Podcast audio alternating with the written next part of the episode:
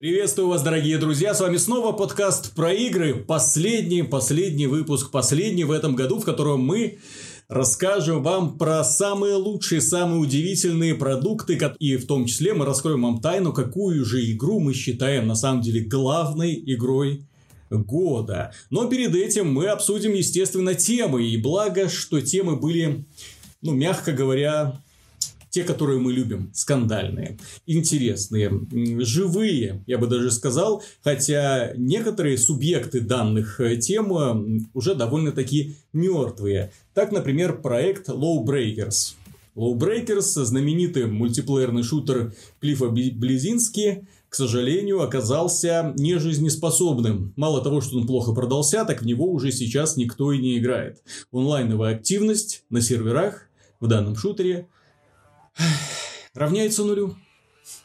Стоило пойти проверить, и оказалось, что ноль человек принимает участие в мультиплеерных играх. Ноль человек, это значит, что нет даже одного, который бы зашел посмотреть, что же там творится, и поискать, с кем поиграть. Никого нету, никому это уже не интересно. Почему так случилось? Ну, потому что кому нужен клон Overwatch в мире, где не актуальна концепция Overwatch? Да, Голубейкекс вышел, когда уже PUBG вовсю набирал популярность. Поэтому зачем еще один геройский шутер в мире, где геройские шутеры не нужны? Э, ну, во-первых, геройские шутеры вполне себе жизнеспособны. Если мы посмотрим на такой проект, как Paladins, ну, которые запустились раньше, они, да, они продолжают жить. И, и они условно Watch, бесплатные. И как они... э, Team Fortress даже да. второй, они живы, потому что они раньше стартовали, у них уже есть э, сформировавшаяся пользовательская база. Да, таких и такие игры есть, не Есть игра, есть Overwatch, который тоже запустился давным-давно и который ну, развивается. Году. У них сформировалось свое сообщество, но это сообщество, да, после выхода PUBG и Fortnite много людей отвалилось, но тем не менее люди продолжают продолжают играть, это до сих пор одни из самых популярных игр на Твиче. Если так вот смотреть по просмотрам, то есть интерес у людей вызывает, в то время как э, скажем, игры, рассчитанные для хардкорной аудитории, такие как Quake Champions, мне бесконечно жаль, что именно данная игра, э, судя по всему, тоже ее может постигнуть судьба Low Breakers, потому что, несмотря на качество исполнения, в онлайне тоже очень мало людей. Несмотря на это, на Твиче игру практически никто не смотрит. Непонятно почему. Ну, Видимо, никому не интересны быстрые... Во-первых, не, не продвигает пока этот проект. Она его очень так мягко запустила в Стиме. Во-первых, игра еще не условно бесплатная. Да, то есть она... Она пока только доступна основателям, так называемым. Поэтому пока еще она не в полную, в полноценную фазу в свою, так сказать, не вошла. А, плюс проект изначально, мне кажется, не рассчитывал на какую-то сверхпопулярность. Это было такое вот развлечение для фанатов старого Квейка.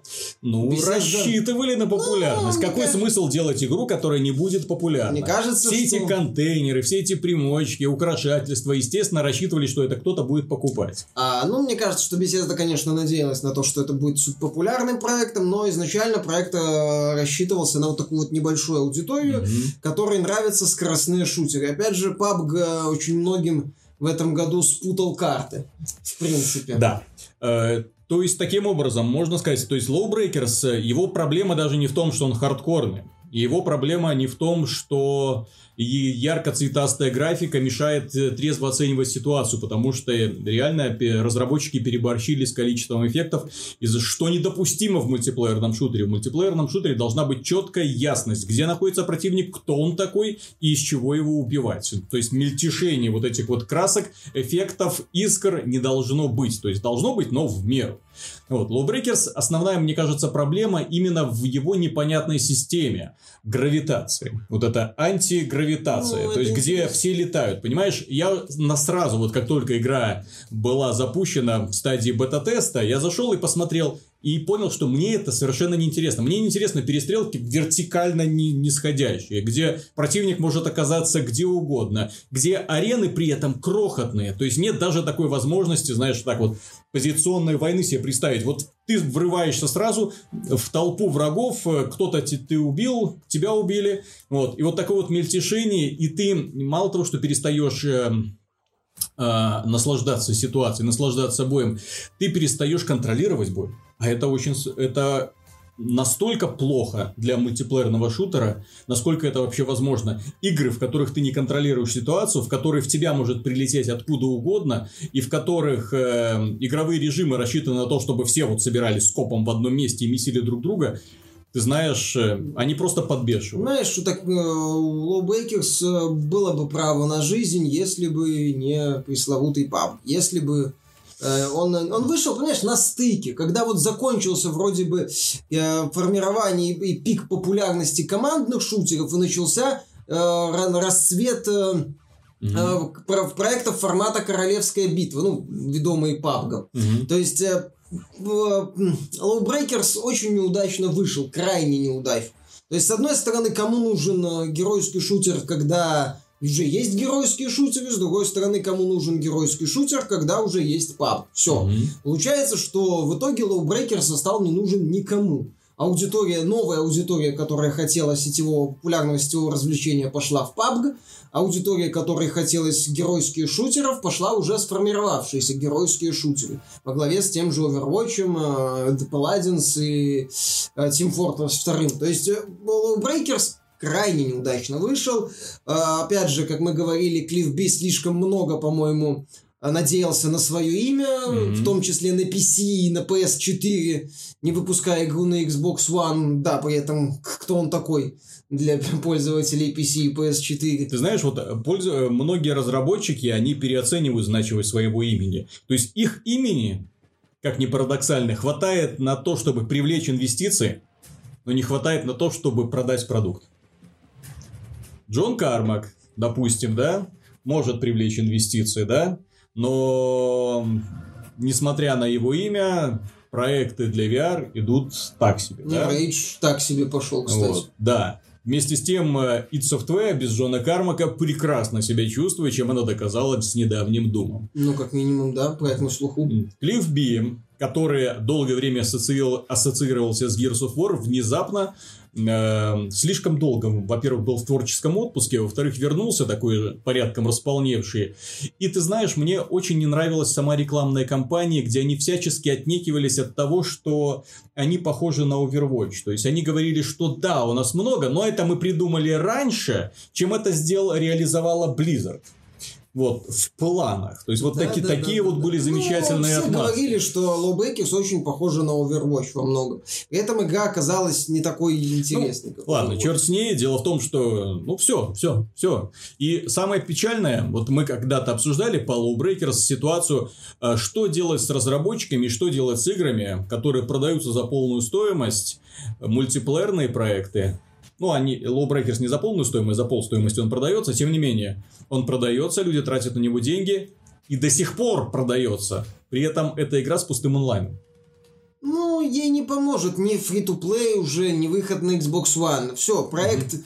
проект То есть... раздавлен. Дол... В жерновах истории. Должна ли у пользователей быть возможность попросить денежки назад?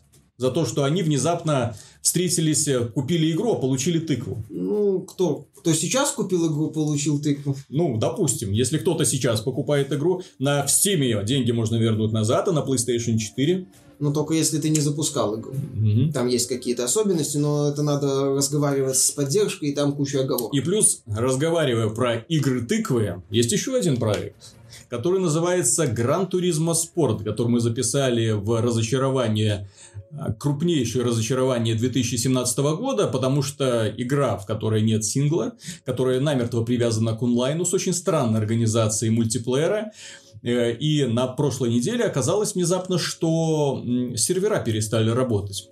Под Рождество. Под Рождество. На выходных. Когда люди зашли поиграть, сервера не работали. То есть, э, купленный продукт за полную стоимость, на минуточку, купленный продукт внезапно не захотел э, сохранять прогресс в одиночных режимах, как, какие там есть. Ну, там есть... компания появилась, да. как прогресс все равно нельзя было сохранять. Как прогресс нельзя было сохранять, да. Не в мультиплеер, э, ради которого, то есть для продвижения которого, собственно, эта игра и э, издавалась. Вот как это комментировать? Дело в том, что разработчики потом сказали, очень странно, вот этот Polyphony Digital, что э, столько людей хлынуло на сервера, что они подумали, что это DOS-атака, да? И отключили. А, не, не, не отключили. Ну, система отключила, да. Система не позволила пользователям логиниться. Угу. Ну, вот как это?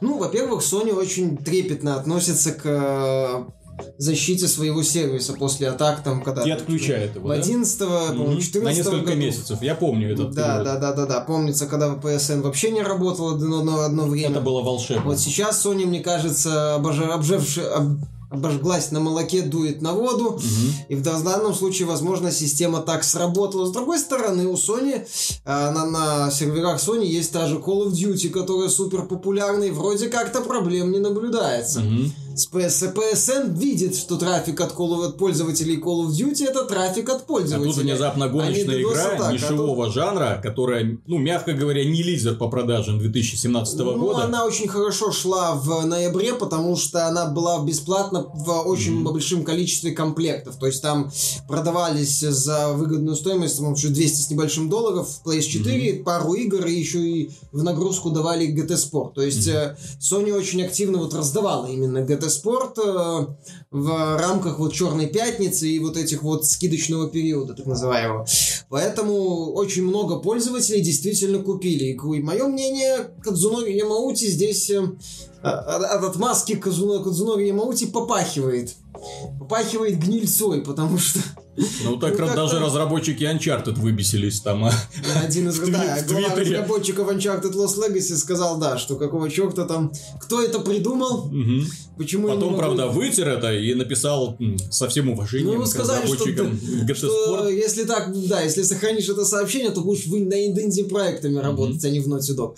Понятное То дело, что такие игра. выражения нельзя себе позволить. Просто Ну, если, если представить себе логику, игра, которая рассчитана на постоянное подключение к онлайну, рассчитана на мультиплеер, и внезапно оказывается, что сервера под большой нагрузкой просто перестают работать. Вот подобный факап, я помню, был только один раз э, из новейшей, ну не новейшей, это уже старейшая история, но тем не менее из ближайшей ассоциации только с запуском Diablo 3. Когда тоже люди покупали игру и не могли залогиниться, но Ошибка 97? Аш- Или как? Я не помню номер этой ошибки, но дело в том, что это было тоже огромное разочарование, но с тех пор Blizzard ни разу так не лажала. И на минуточку популярность Diablo 3 э, она недооценила популярность э, Diablo 3, а то есть, что, что- столько людей пойдет купить. купит. Но Sony тоже недооценила популярность Нагрузку на Гран эту Туризма самую. Спорт и, возможно, резкая вот эта вот, вот эта вот акция, которая с раздачей фактически копии игры, она То есть какие-то стало корейцы могут поддерживать сервера PUBG и с, Но дву- с двумя с половиной миллионами себе они людей. их могут поддерживать, давай. Тем не менее, они работают. Они куда? Как-то как работают. А здесь, ну, мое мнение, Гран авторы Гран Спорт банально оказались не готовы. Видно, что, понимаешь, там видно, что проект такой Мгм. полуготовый, полусделанный, такой ранний доступ. Ну, Кстати, вы- кстати, его тоже можно было бы подогнать под э, раздражители года ранний доступ в А-сегменте. Ну да. Вот, э, здесь вот... э, здесь Постоянное тоже развитие. То есть, такое- когда люди покупают игру и не понимают, к чему она придет в итоге. Вот что самое печальное, э, вот если мы сейчас говорили про Low Breakers, которая провалилась закономерно, на мой взгляд, потому что концепция была, мягко говоря, на любителя, и при этом... эм, при том, что да, рынок был уже насыщен э, командными шутерами, гер- героическими шут, heroic shooters, да, так называют. Э, GT Sport, который, создатели которого, надеемся, в будущем не будут допускать подобных ошибок и будут поддерживать сервера для тех людей, которым эта игра интересна. Ну, то есть, а люди-то, самое прикольное, что люди хлынули в игру для того, чтобы познакомиться с одиночной компанией. Которая появилась в дополнении как раз. И не смогли в нее играть, потому что не работали сервера для мультиплеера. Там прогресс не сохранялся. Ну, ну да. А какой смысл одиночной компании, если ты не можешь сохраниться? Никакого. Ну, минимален, я бы То есть сказал. и заново все эти челленджи проходить Ну, очень, очень очень, сомнительное удовольствие. Ну, разделяли бы уже тогда... сох- Ну, очень, мне кажется, все-таки, что разработчиков GT Sport еще большой путь впереди, Мгм. что они этот проект не оставят. И поклонников гонок все-таки будет этот проект работать. Sony должна работать на свой престиж. и Я думаю, что они будут дальше кормить людей э, бесплатными обновлениями для того, чтобы стимулировать интерес пользователей. Э, Бандлы будут. еще одна игра, которую тоже вызвала очень негативную реакцию. Lawbreakers, GT Sport, Destiny 2. Destiny 2 это игра, которая, к сожалению, очень многими поклонниками, вот именно прош, вот прошлой неделе, когда они запустили вот это вот рождественское мероприятие Доунин, она отвернула от разработчиков многих, даже самых преданных фанатов. Я смотрел э, много трансляций, много мнений людей, и все писали, Destiny умирает, я ухожу из Destiny 2, это какой-то кошмар, это не может быть. Пожар был Один, один человек сказал, что Банжи имеет э, самую, обладает, точнее, не имеет, обладает э, самой э, терпеливой аудиторией. Потому что фанаты Банжи, они видят перспективы, они хотят, чтобы игра становилась лучше и надеются, что она станет лучше. А Банжи работает очень медленно. Я предупреждал, еще когда была, были времена Destiny первой части, и когда началась вторая часть, я предупреждал, что они тормоза. Они, мягко говоря, не заботятся о балансе. Они не готовят хотфиксы, патчи, которые исправляют ошибки. Они все делают очень медленно. Сейчас они только-только собираются вводить ранговые сервера для Destiny 2. Об этом фанаты просили в момент запуска Destiny 1. Сейчас открываются баги, где Варлок может бесконечно э, спамить свою ультимативную способность. Скажи- сказали, ну мы починим, После 8 января. когда пройдут праздники. Ну, когда? Отлично. Протрезвеем и починим. Ты знаешь, в случае с Destiny и с Destiny 2, я вот посмотрел интересный ролик про историю Банжи, э, как они вот развивали Хейла, что это была очень интересная компания с уникальным сообществом, которая сама создал, создала свое сообщество благодаря тому, как развивала мультиплеер Хейла. Ведь Банжи были одними из пионеров в э, развитии мультиплеерных, мультиплеера на консолях. Halo 2 при всей неоднозначности компании была, была это знаковая игра. Это игра, которая сделала качественный скачок в сетевой инфраструктуре, в сетевой части на консольных играх. Далеко не... ну, В принципе, почему тут можно без оговорок? Благодаря Microsoft и Bungie консольные игры сейчас вот именно такие, какие мы их видим. Ну, основные консольные игры, в смысле мультиплеерные. Без Bungie и Microsoft с ее Xbox Live сейчас бы э, лицо консольного сегмента было бы совсем другим. Э, Банжи придумала идеальную контрольную схему для мультиплеерного, для шутера вообще на консолях. Чем был революционный, революционен Ха- Хейла? Дело в том, что они мало того, что предложили уникальную в своем роде игру, они предложили уникальный шутер, который можно было играть на консоли, не испытывая, э, простите, боли от того, что ты держишь в руках геймпад. Шутер от первого лица, это было именно кру- круто продуманный консольный шутер от первого лица с идеальной для консолей Потом, механикой. потом они умудрились сделать мультиплеер для этого шутера, который с каждой частью совершенствовался, становился все лучше, все интереснее, все глубже. Причем именно за счет механик, а не за счет не столько за счет разнообразия оружия и техники, чего там было вдоволь. Это, кстати, одна из немногих игр, где в принципе невероятный арсенал всего и техники, и оружия, и режимов игровых. А Это, это вот Halo 3, я помню, я когда запустил, я поверить не мог, что можно сделать столько всего разного. Я не знал, куда отправиться, Мутаторы, потому там что... еще куча возможностей всяких, именно а, построенные на том, чтобы объединить сообщество и увлечь его новыми возможностями, предоставить сообществу дополнительные Была возможности. кузница, где пользователи на консолях могли создавать собственные Причем карты. она хорошо была сделана. Был кстати. театр, где пользователи могли записывать игровой процесс и создавать свои собственные какие-то смешные ролики. Это невероятно. То есть то, что они придумали в Halo 3, это было просто невероятно. Это был прорыв, революция. Такого никто не Вот, делал. Они дальше это все развивали, и мне кажется, что у Банжи произошел такой надлом, когда они перешли от мультиплеерного шутера к ММО. А, по сути, когда вот они выпустили Destiny, понимаешь, ну, вот Halo мультиплеерный шутер, он мог бы быть таким вот завершенным. Мгм. Все, ты выпускал его, там была отработанная механика, определенный набор режимов там для киберспону, для тех, кому нужны четкие правила, для тех, кому нравится возиться с возможностями, пожалуйста. Ты сделал, сделал, сделал, и все. И выпустил, и дальше там только какие-то, возможно, изменения делаешь. А в случае с Destiny, вот Bungie столкнулась с тем, что ММО и сетевой шутер. Вот это разные вещи. Все-таки они столкнулись с тем, что, оказывается, кланы могут бы должны быть куда более лучше проработаны. Они столкнулись с тем, что такие игры надо постоянно развивать и очень быстро чинить. Мгм. Опять же, Destiny, а когда вышла Destiny с этим вот элементом ММО, многие пользователи, которые играли и на консолях, и на PC, внезапно для себя обнаружили, что а с ММО этой частью у Destiny все не гладко, мягко Мгм. говоря. Что там куча тупых ограничений, куча всяких там моментов, что почему там для того, чтобы в рейды собираться, там, по-моему, надо было через форум, по-моему. Если я, не играл просто Е- Destiny если ты играл один, и если у тебя не было группы знакомых, которые готовы с тобой, ну прикинь, то есть ты сидишь и думаешь, а давай-ка схожу в рейд. Только для этого тебе нужно 5 знакомых людей, которые сейчас тоже сидят в онлайне. И с ними ты должен согласовать, а рейд штука долгая, да? Соответственно, ты должен их согласовать, вы должны подконнектиться, вам не должны мешать, вы отправляетесь в рейд, все идете. Один человек отваливается, все рейд проваливается. Соответственно, были форумы, на которых люди собирались, писали, кто пойдет в рейд, там, заносите мой ник там в друзья.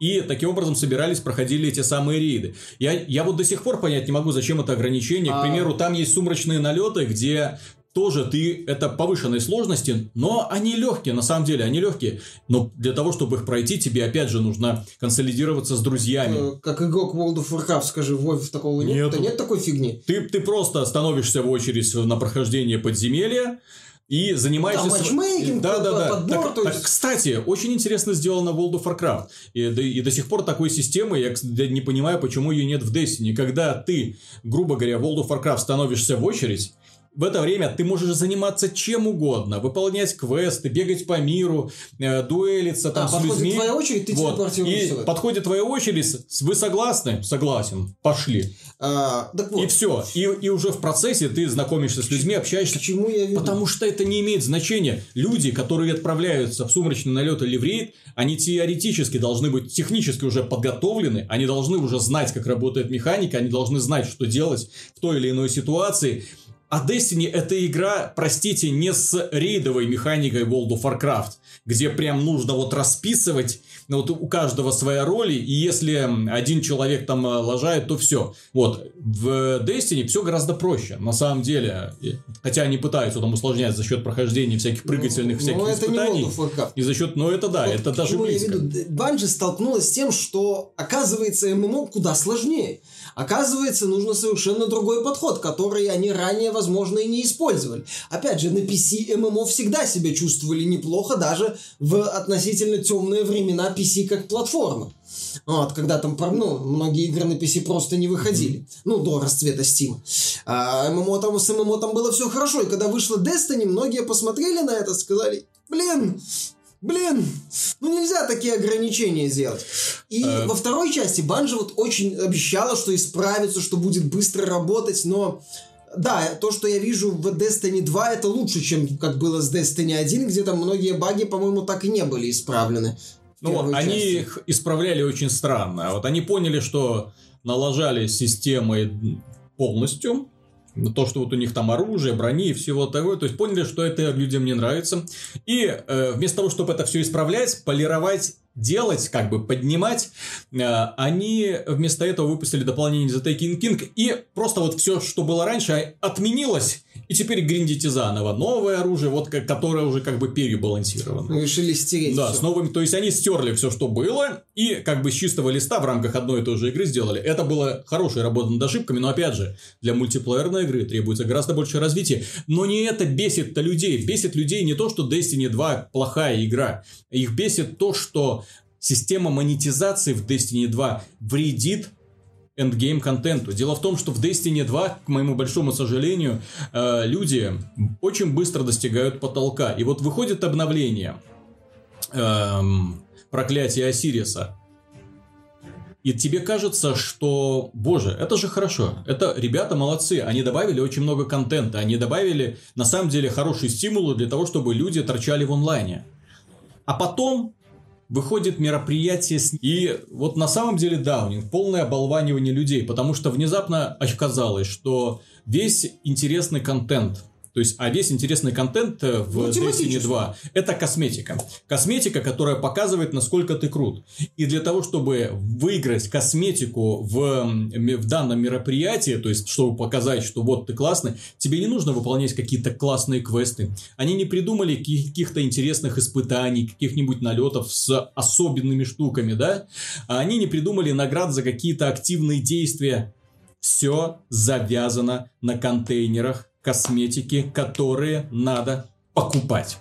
Потому что если ты их не будешь покупать, ты вынужден превратиться в зомби, который 12, 12 часов каждый день играет, играет, играет, чтобы э, поднимать, поднимать, поднимать свои уровни. Они же, напомню, они же шикарно подошли к системе э, поднятия уровней в этой игре. Дело в том, что когда ты в Destiny 2 поднимаешь уровень, тебе дается один контейнер с косметикой.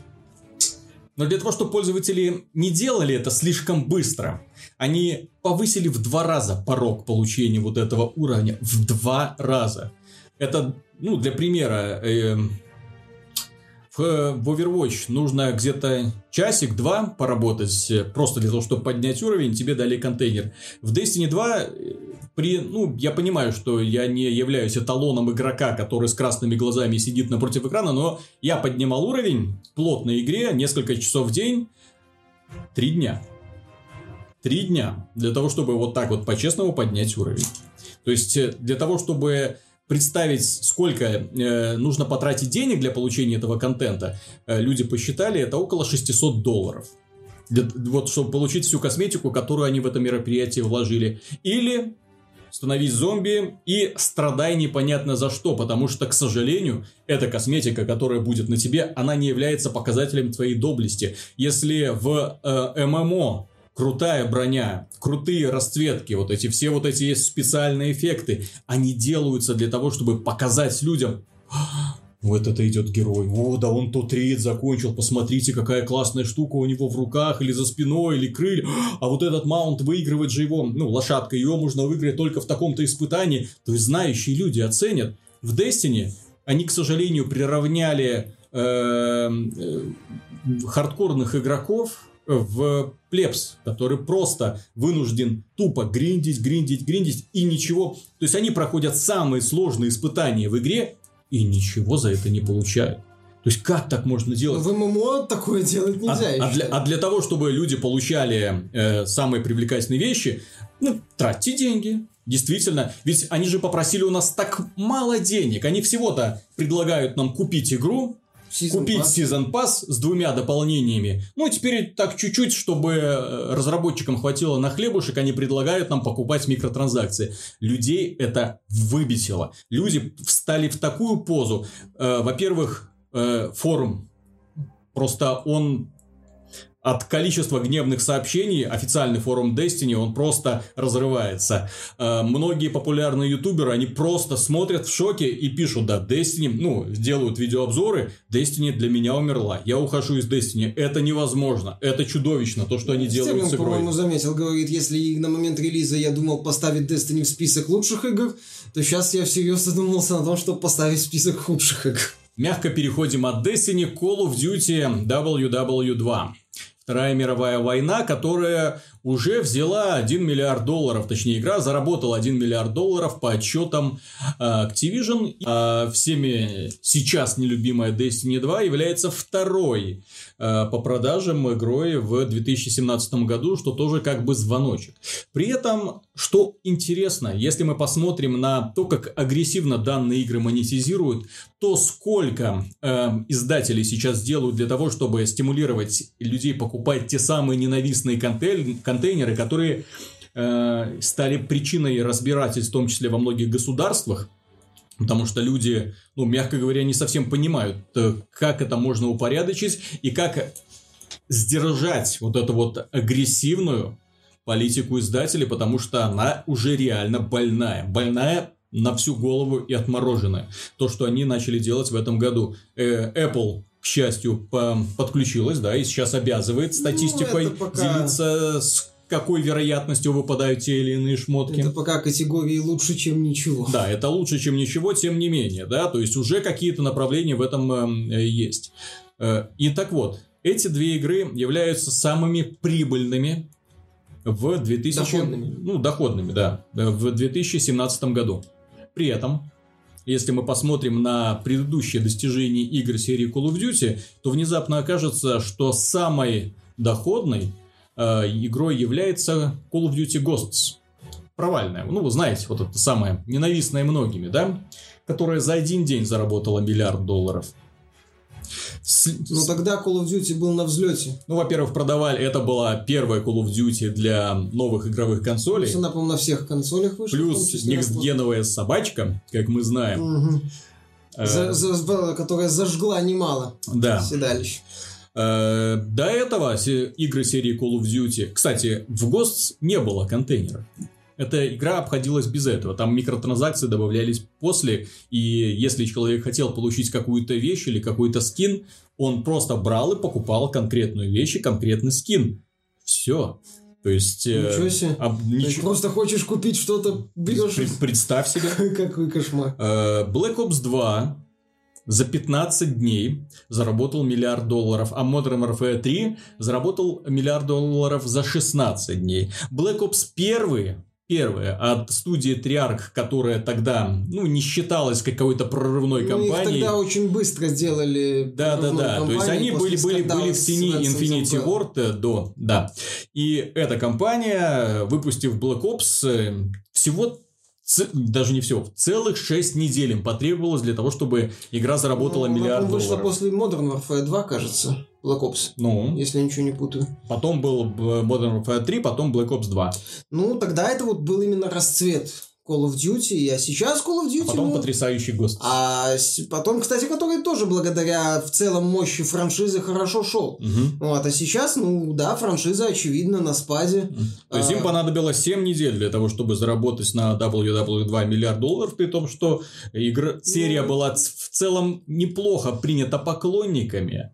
Понимаешь, э, все-таки Infinite Warfare очень сильно, мне кажется, просел. Угу. Очень сильно просадил серию. Плюс, э, как мы с тобой уже говорили, сейчас э, становится все менее и менее популярна сама идея игр ежегодных, ну, ежегодных сериалов типа Call of Duty с DLC и смертью через год.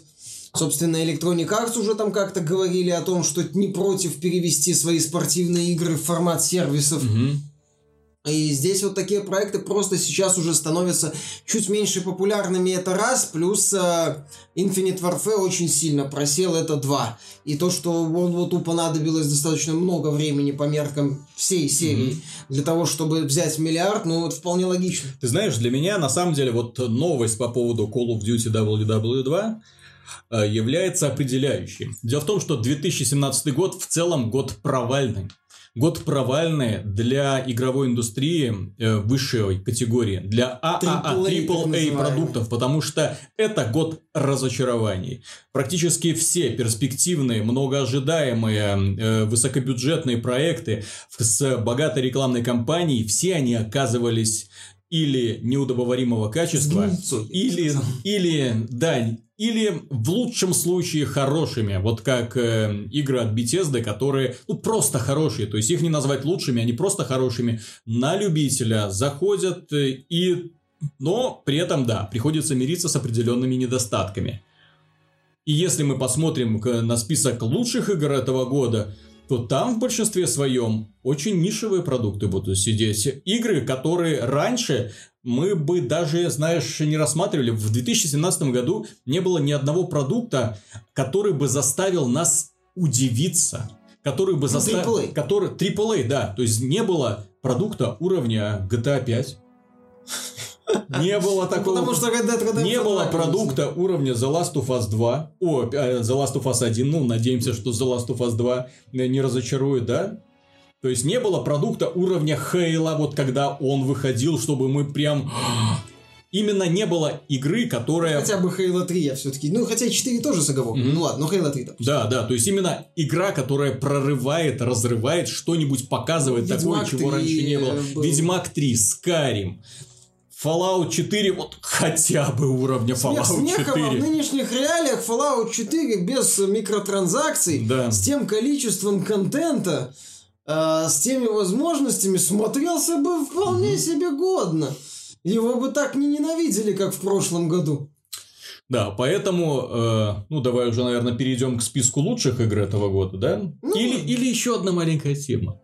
Еще одна маленькая тема, про которую нельзя не сказать. Дело в том, что э, разработчики Star Citizen, почуяв, что стулья под ними начинают так подгорать из-за множащихся скандалов вокруг них, мол, что вы делаете на протяжении пяти лет, покажите хоть что-нибудь. Ну, не множество, где- но вот а, ситуация, которую Полигон осветил, вот это вот, мне Мгм. кажется, сыграла роль. Плюс, во-первых, иск со стороны Крайток, удар номер один, и вот эта ситуация, пользователь, вложивший в игру там более 25 тысяч долларов, который сказал, так, ребята, вы, по-моему, ничего не делаете, давайте взад все, возвращайте. Да-да, и потом они показали, устроили часовую демонстрацию э, син- Вертикального среза. син- так называемого. синглплеерной компании Сквадрон 42. Но это не совкомпания, это так называемый вертикальный срез. То есть, когда показывают элементы механики и то, что в принципе может быть в игре.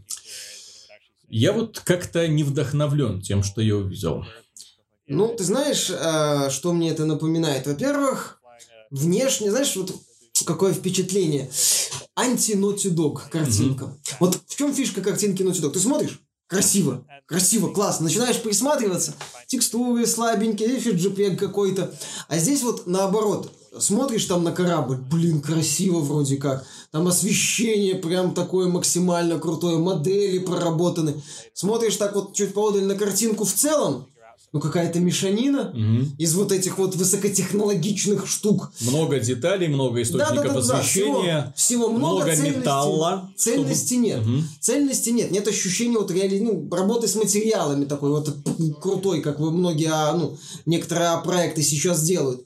А, Этого нету. Далее, вроде этот звездолет красивый, начинается космическая перестрелка. Что это? Вроде бы интерьеры более-менее, начинается перестрелка. Что это? То есть, понятно, что это вертикальный срез, то есть это, конечно, не имеет отношения к финальному релизу, но за столько лет У меня вопрос. Как вообще можно было устраивать вертикальный срез, э, если у вас движок настолько не оптимизирован, не не оптимизирован, что даже в процессе очевидны тормоза, очевидны багующие текстуры, тени. То есть ты устраиваешь демонстрацию катсцены, в катсцене баги начинают проявляться. Обычно, когда люди что-то показывают в рамках, ну, допустим, какой-нибудь выставки, то на эту выставку они приносят вылизанную от и до демку, чтобы ни в коем случае не раздражать публику. В данном случае мы видим э, откровенно сырой продукт, э, причем непонятно, почему он настолько сырой, потому что то, что нам показали, это ни в коем случае не тянет на какой-то откровенный шедевр или прочее. Просто полеты в космосе. Многие сравнивали, кстати, с унылым э, клоном Infinite Warfare. Infinite Warfare, кстати, игра незаслуженно, многими обиженная, ну как, Ну, незаслуженная за, заслуженно обиженная по мультиплееру. за счет мультиплеера, части, при этом компания в ней чудо как хороша. И в этой компании нам дают волю полетать и в космосе, и в Солнечной системе, потоптаться по спутникам и планетам разнообразным.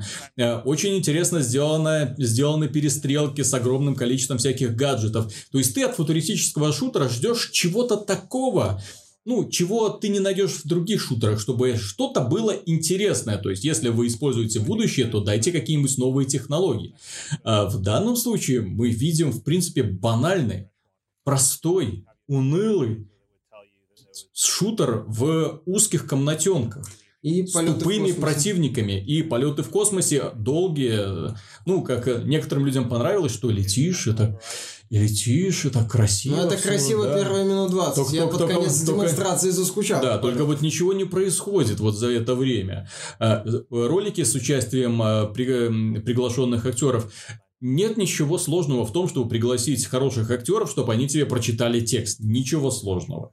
Вот данная игровая индустрия, Ну, если- если... у вас есть 160 миллионов Да, долларов, вы можете деньги, себе то это вы можете позволить. позволить себе пригласить э, не самых популярных актеров, чтобы они что-то для вас сделали, не самых дорогих. И при кстати. этом, что мне не понравилось, это звуковой дизайн. Ну, в демке, да, это было так. То себе. есть, когда я, я к этому просто внимание обращаю, на это внимание обращаю очень придирчиво. Дело в том, что когда, к примеру, показывается, как- ну, просто сцена, ангар, да, хождение по кораблю, ну, что-нибудь такое не особо интересное. И когда играет такая пафосная музыка такая. Ну, странно. Понимаешь, э, это очень напоминало какую-то демо-версию вот энтузиастов из 90-х. Когда игровая индустрия еще ну, не обтесалась, так сказать, еще не появились люди, которые понимают, что вот это глупо, это не надо делать, это вообще не работает. Это напоминает вот такую вот очень дорогую а, работу человека, которому дали много денег, но понимания вот именно такого продюсерского в хорошем смысле у него нету. И, соответственно, вот он фигачит графику, эффекты, там космос огромный, там перестрелки, вот это, будет вот это, вот это, вот это. А когда вот ты начинаешь смотреть все в целом, как это все работает, ты понимаешь, что конструкция, мягко говоря, как колосс на глиняных ногах в лучшем случае перед тобой. Угу. И э, как из этого сделать интересно, понимаешь, когда, например, а, Gearbox показывала вертикальный срез Alliance Colonial Marines. О, да. Все говорили, это круто. Хочу эту игру. Когда выйдет? Понимаешь, тебе хотелось посмотреть, как авторы вот это вот свое видение воплотят. Результат мы сейчас не берем. Мы не можем сравнивать. В данном случае нет результата Star Citizen. А результаты Ален Колони Марис все знают. А, и в случае, вот когда я смотрю на вертикальный срез Сквадрон 42, у меня возникает уныние и э, хочется написать длинный список того, что, в общем-то, авторам надо действительно добивать. Э, никакой АИ, искусственный интеллект, э, очень такие посредственные с точки зрения драйва и увлекательности перестрелки в космосе. При этом вот у меня вызвал вот такой диссонанс очень мощный, когда показывают корабль, когда показывают вот эту подготовку, так основать все красиво, прям там до мелочей. Флажки, там махание руками. Да, там персонаж, там если что-то... В одной из, когда катсцен, когда персонаж э, шлем цепляет, и видно, что лицо вот внутри шлема отрендерится, и вот подсветка вот эта да, вот, да, да. да. Прям как в Метроиде. Да, прям как в Метроиде. Ну, там только один... То есть, понимаешь, что да, вот каждый вот видно, что моменты, они все вот эти вот мелочи проделали. А вот глобально ты палки. Что это? Так это дорогая вот такая поделка. Вот именно ощущение дорогой поделки. Uh-huh. к сожалению. Потому что я хочу, чтобы Star Citizen был, ну, Squadron 42, Star Citizen мне не очень интересен. А Squadron 42, как одиночная компания, мне интересен. И я хочу, чтобы это была хорошая игра. Чем больше хороших игр, тем лучше. Но пока вот при всем желании я в себе скепсис подавить не могу в отношении Star Citizen, потому что то, что мне час показывали, это... Это вот такое вот дорогая поделка тире анти-Naughty Dog тире набор вот таких корявеньких элементов. Именно корявеньких. Да, они красивые, но корявенькие. Вот именно корявенькие. Ну и плюс показали как раз именно в тот момент, когда, ну, очевидно, э, что демку они проводили не, особо не подготовившись. То есть до этого они же не показывали вот вертикальный срез, они больше, значит, такие медитативный геймплей. Вот мы летим над планетой, вот мы приземляемся, вот мы куда-то едем, вот мы пере... убили там двоих болванчиков, вот червяк, земля, червяк поднимается и а все. вот мы летим над мегагородом, по сути, Крускант, да, офигевать. Да, да, да. И аудитория такая... И, о боже, что же будет, что же будет? А в результате, мне кажется, как бы не повторился тот же самый эффект, что с No Man's Sky. Вот как бы оно так и не было. Только больше раз в 10. Да.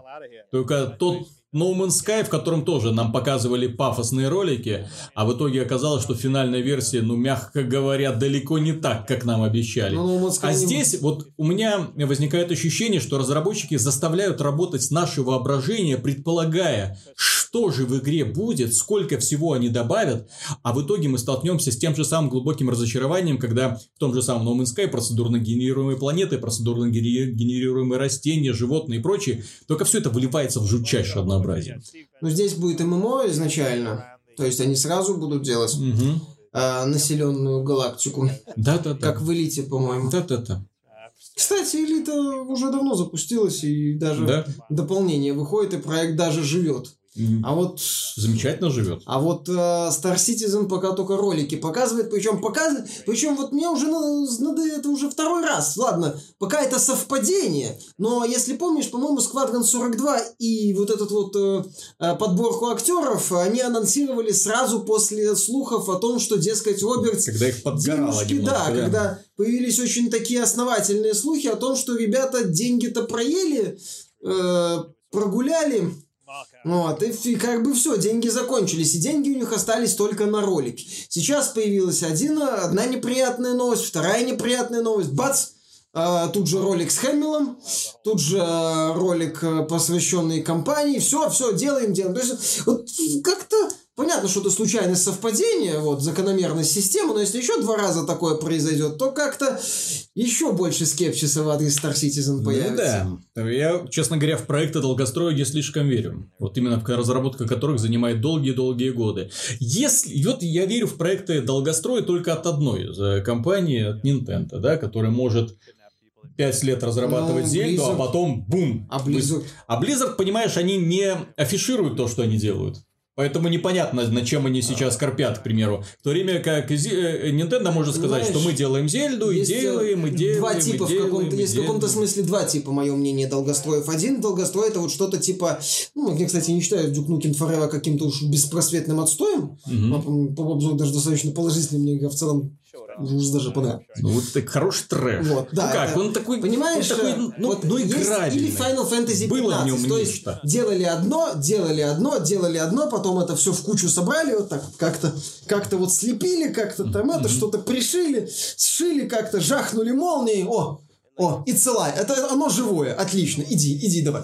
А вот есть долгострой типа, как мне кажется, Breath of the Wild mm-hmm. или Overwatch, который в каком-то смысле тоже можно считать долгостроем. То есть авторы делали одно, потом так, полная фигня.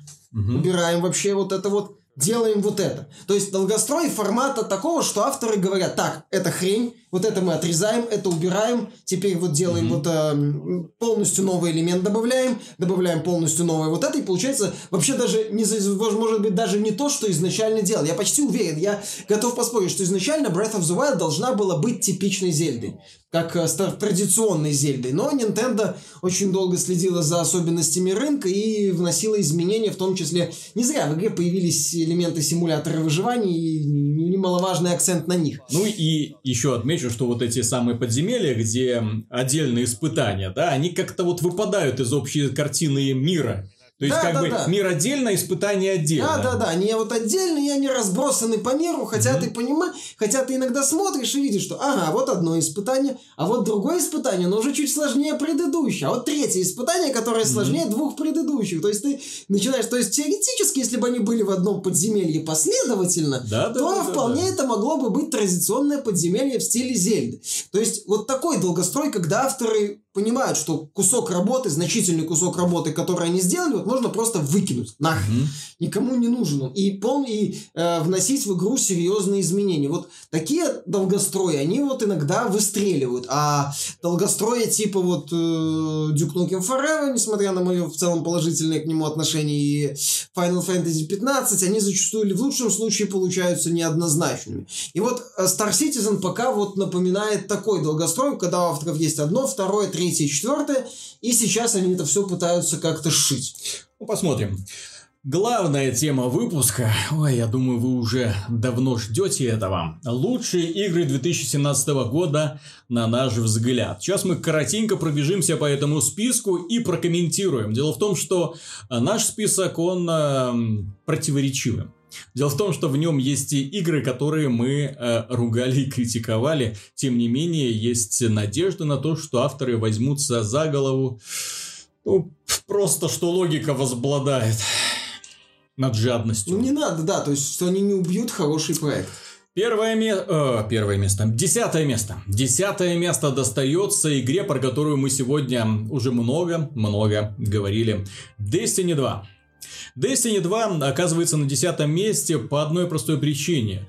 Несмотря на то, что э, финансовая политика издателей и разработчиков не нравится аудитории, несмотря на то, что они делают все для того, чтобы бесить своих поклонников вот спорными нововведениями, несмотря на свою тормознутость в исправлении ошибок, несмотря на очевидную жадность в изданиях, то есть когда есть издание, Season Pass, причем всем очевидно, что ты уже платишь дополнительные деньги за то, что уже было в игре изначально. И то, что они делают сейчас, это просто пытаются каким-то образом что-то исправлять. Они обещают, что что-то будут исправлять, они обещают, что что-то делать. И вот, э, вот эти вот обещания и память о дополнении The Taken King, когда они вот переформатировали полностью игру и вывели ее на новый уровень, когда они возродили интерес пользователей, вот вот они мне позволяют э, не ставить крест на Destiny 2. Мне очень хочется верить, что данный продукт будет развиваться, развиваться в том числе с э, тем, чтобы смотрели на поклонников, на хардкорных игроков, для того, чтобы они ориентировались не только на том, как бы нам продать больше лутбоксов, а для того, а как бы нам удержать людей в игре, которые из нее уходят толпами. Потому что мы им не можем предложить endgame контент, потому что эндгейм контент у нас продается за деньги. А так быть не должно. Тем не менее, нельзя не отметить, что Destiny 2 является на сегодняшний день одной из самых красивых игр. Ее запускаешь, и, честно говоря, я до сих пор потрясаюсь работой художника, вне, работой художников, вниманием, то, как они изобразили все эти миры, которые у них есть, то, как они э, пытаются э, разнообразить оружие, то есть, когда ты берешь в руку одну пушку, вторую, боже, что это такое, покрутил, так, следующее оружие, вот это вот настоящее э, удовольствие для фанатов вот именно оружия, потому что в этой игре нет одинаковых пушек, вот ты смотришь одна, вторая, третья, здесь ты можешь взять какое-нибудь синее, редкое оружие, не легендарное, и внезапно оно в мультиплеере себя показывает очень даже хорошо. Ты берешь какое-нибудь легендарное оружие, ты смотришь на характеристику, о, вроде неплохо, а потом выходишь с ним в онлайн и понимаешь, не, нет, что-то тут не так. То есть вот переборчивость, исследование, то есть процесс исследования именно оружейного арсенала, насколько он эффективен, в каких ситуациях, против каких врагов, в как, против каких боссов. Вот это все очень сильно увлекает. Ну, естественно, то, что в игре можно какое-то оружие добыть э, своим трудом, а не только благодаря каким-то денежкам или благодаря просто простому выпадению из э, контейнера, то есть ты можешь там, например, куда-то не ходить в рейды, да, а потом бац, тебе случайно выпадет рейдовое оружие, ну, клан заработал, да, ну вот, и, о, классно, спасибо клану, вот, то есть такого э, в игре полно, то есть когда ты своим трудом чего-то добиваешься и получаешь какую-нибудь изюминку, поэтому это прекрасно прекрасная игра. Это Дело в том, что она оказалась на десятом месте благодаря работе художников, благодаря работе композитора и музыкантов, которые сделали вот эту вот потрясающую атмосферу путешествия, благодаря вот общему выверенному стилю, где каждый элемент, будь то карта, будь то экран выбора персонажа или сам персонаж, будь то э, сам вот это вот интерфейс выбора каких-то модулей для оружия, все сделано идеально и гармонично. И плюс к этому, естественно, это уникальный в своем роде продукт, который комбинирует элементы массовой онлайновой игры, шутера, мультиплеерного шутера, кооперативного шутера, то есть все в одном. Да, разработчики жадные, да, они ленятся, да, они не слушают аудиторию, да, они делают, делают все для того, чтобы расстраивать людей. Но есть надежда, что они спохватятся, потому что аналога Destiny 2 на самом деле сейчас ну, нету. И мне хочется верить, то есть как в и любой онлайновый проект, что он будет дальше развиваться и становиться ближе к людям, вот как это было в случае с Destiny 1. Я не жду, что это случится вот в ближайшие там пару месяцев. Я не жду, ну, возможно, это будет с выходом второго дополнения, что-нибудь mm-hmm. изменит. Ну, вот, очень хочется на это верить. Тем не менее, это однозначно одно из самых приятных и качественных впечатлений 2017 года. То есть вот то, как реализованы перестрелки, то, как реализован онлайн, то, как э, приятно исследовать эти миры, ну, несмотря на то, что в конечном итоге это выливается в то, во что вливается. Так что, десятое место. Десятое место. Ну, а на девятом месте у нас находится еще одна игра, которую мы в свое время тоже очень сильно критиковали. Называется она Forza Motorsport 7. Называется она так, потому что это седьмая часть известного гоночного симулятора, который тоже заболел лихорадкой контейнеров. В нем тоже появились эти самые штуки. И они не обязательны для прохождения кампании. Они содержат косметические вещи для того, чтобы одеть своего классного гонщика. И помимо этого в них есть бустеры для ускорения развития. Испытания тебе в них выдаются, ты выполняешь испытания, получаешь дополнительные кредиты, дополнительный опыт, получаешь возможность зарабатывать э, э, деньги, на, точнее покупать новые машины и участвовать в еще более сложных соревнованиях. Помимо этого, Forza Motorsport э, то есть, помимо того, что разработчики заболели контейнерной лихорадкой, это на самом деле одна из лучших э, гоночных игр, которые есть на сегодня и которая останется таковой еще долгое-долгое время. В ней прекрасная физическая модель. Да, она не настолько тщательно, скрупулезно проработана, как в Гран Туризмо Спорт, но Forza немножко не про это. Forza это про ощущение, великолепнейшее ощущение скорости, про великолепнейшую детализацию автомобилей, сотен автомобилей, больше 800 автомобилей, в них представлено разных временных промежутков. То есть такое нельзя просто вот так вот отмахнуться от этого. Если вы хотите на чем-то прокатиться, да не просто с ветерком, а с ревом моторов, ощущение вот этой вот неуправляемости машины, что, господи, это если что-нибудь произойдет, это будет все полная авария, где есть, да, эм, влияние физических повреждений на поведение автомобиля, где есть прекрасный искусственный интеллект противников, где, ну, которые берут эм, свое поведение, в том числе от реальных гонщиков, драйватар так называемый, то есть который симулирует поведение э, человека, поэтому многие немножко критикуют его из-за того, что он слишком агрессивный. Ну, пользователи в онлайне себя так и ведут. Вот, агрессивные задницы. Вот, э, врезаться в кого-нибудь и поехать. Это и прекрасно сделанный мультиплеер э, с разно... большим разнообразием режимов. Это и огромное разнообразие трасс стилистических. Это и в городах, и на природе, и реально существующие, и фантастические. Ну, то есть, как бы придуманные самими разработчиками. То есть, в этой игре всего полно. Интересная система прогресса, интересная компания, интересное представление, э, ну, это вот охота за контейнерами, да, ее можно критиковать, она плохая, зачем вы туда это сделали. Тем не менее, в ней есть э, что открывать, и плюс она дает простор для творчества, потому что в ней вы можете разукрасить свой автомобиль как хотите, вам для этого не нужны никакие контейнеры, и вы можете свой э, плод деятельности представить публике для того, чтобы они посмотрели, скачали, или вы можете скачать что-то еще одну работу и э, восхититься тем, насколько сложную, кропотливую э, творческую вот этот вот процесс, э, работу сделал другой пользователь, который превратит там какую-нибудь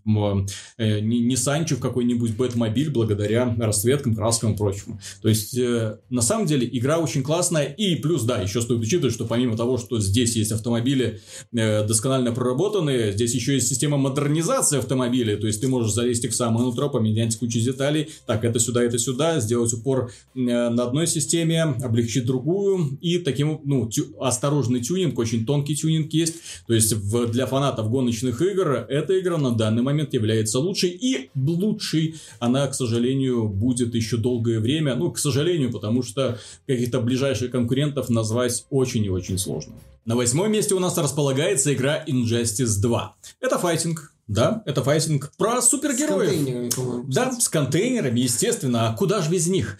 Э, но при этом э, студия э, NetherRealm, они позаботились о том, чтобы сделать на самом деле классную одиночную кампанию в файтинге.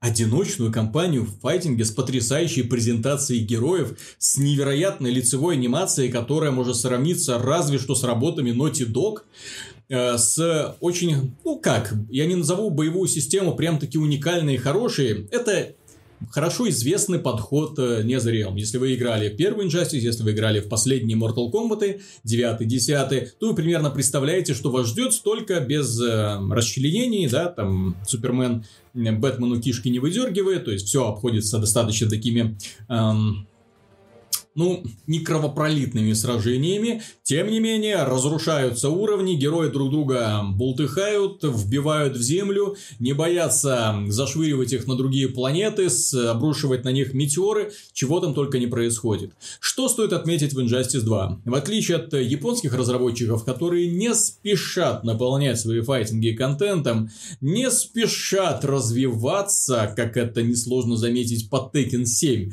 которые, ну, ну, да, такой же, ну, как а Tekken 6. Ну, Justice и, и Tekken 5 тоже кардинально не отличается. Но при этом части. появилась система прогресса. Появилась возможность модифицировать и внешний вид, причем внешний вид брони. То есть здесь перчатки такие, на голове то-то. То есть украшательств ну, очень много. что-то похоже. Есть. И это, но там но... это безвкусно сделано. Вот. А здесь это мало того, что очень красиво, во-вторых, это влияет на параметры героя умножая э, или, точнее, увеличивая или и одновременно уменьшая их. То есть приходится балансировать, э, что вам больше нужно, скорость, например, или броня. При этом э, здесь есть одиночная кампания. Как обычно, у Netherrealm огромное количество контента для одиночного прохождения, прохождения так называемых альтернативных вселенных, где вы проходите так называемые миссии, то есть башни, да, проще говоря, из Mortal Kombat, в которых нам опять приходится э, смириться с разнообразными условиями, с разнообразной сложностью и получать за это соответствующие награды. В ней есть э, мультиплеерные режимы, опять же, очень хорошие ранговые матчи, простые матчи между игроков, очень хороший сетевой код, кстати. Наконец-то они поработали над ним, и нормально можно играть в онлайне. Естественно, тем людям, которые хорошо играют в файтинги, потому что если вы плохо играете в файтинги и выйдете в ранговые матчи, то вам быстро покажут ваше место, и вы ничего не сможете сделать. И после этого, вполне вероятно, если вы особенно темпераментный человек, то вы можете разбить телевизор геймпадом, а сам телевизор выбросить в окно. Ну, много что может произойти на самом деле. Тем не менее, это не отменяет того, что Injustice 2 это прекрасный файтинг, это хорошая... Я не скажу, что работа над ошибками даже, потому что э, Mortal Kombat 7 не было так много ошибок, что прямо о них там... вот. Это очень хороший файтинг сам по себе с э, раз большим наполнением, очень дорогой, очень качественно сделанный, очень красивый. И при этом эм, очевидно, что после такой игры, ну, следующий продукт, проект от NetherRealm ты будешь ждать еще большей охотой. Тот же самый Mortal Kombat 11. А пусть делают DC против Mortal Kombat, только с Опять? Не-не-не, никак тогда, я, я хотел сказать. Я, у меня следующая мысль была о том, что не как раньше, угу. а именно с рейтингом М и возможностью там... Ну, было бы забавно, если бы вот герои DC вот именно такое вот пафосное добивание использовали, а герои Mortal Kombat героев DC на куски рвали. Вот было бы прекрасно, да? Да, это было бы прикольно, я считаю.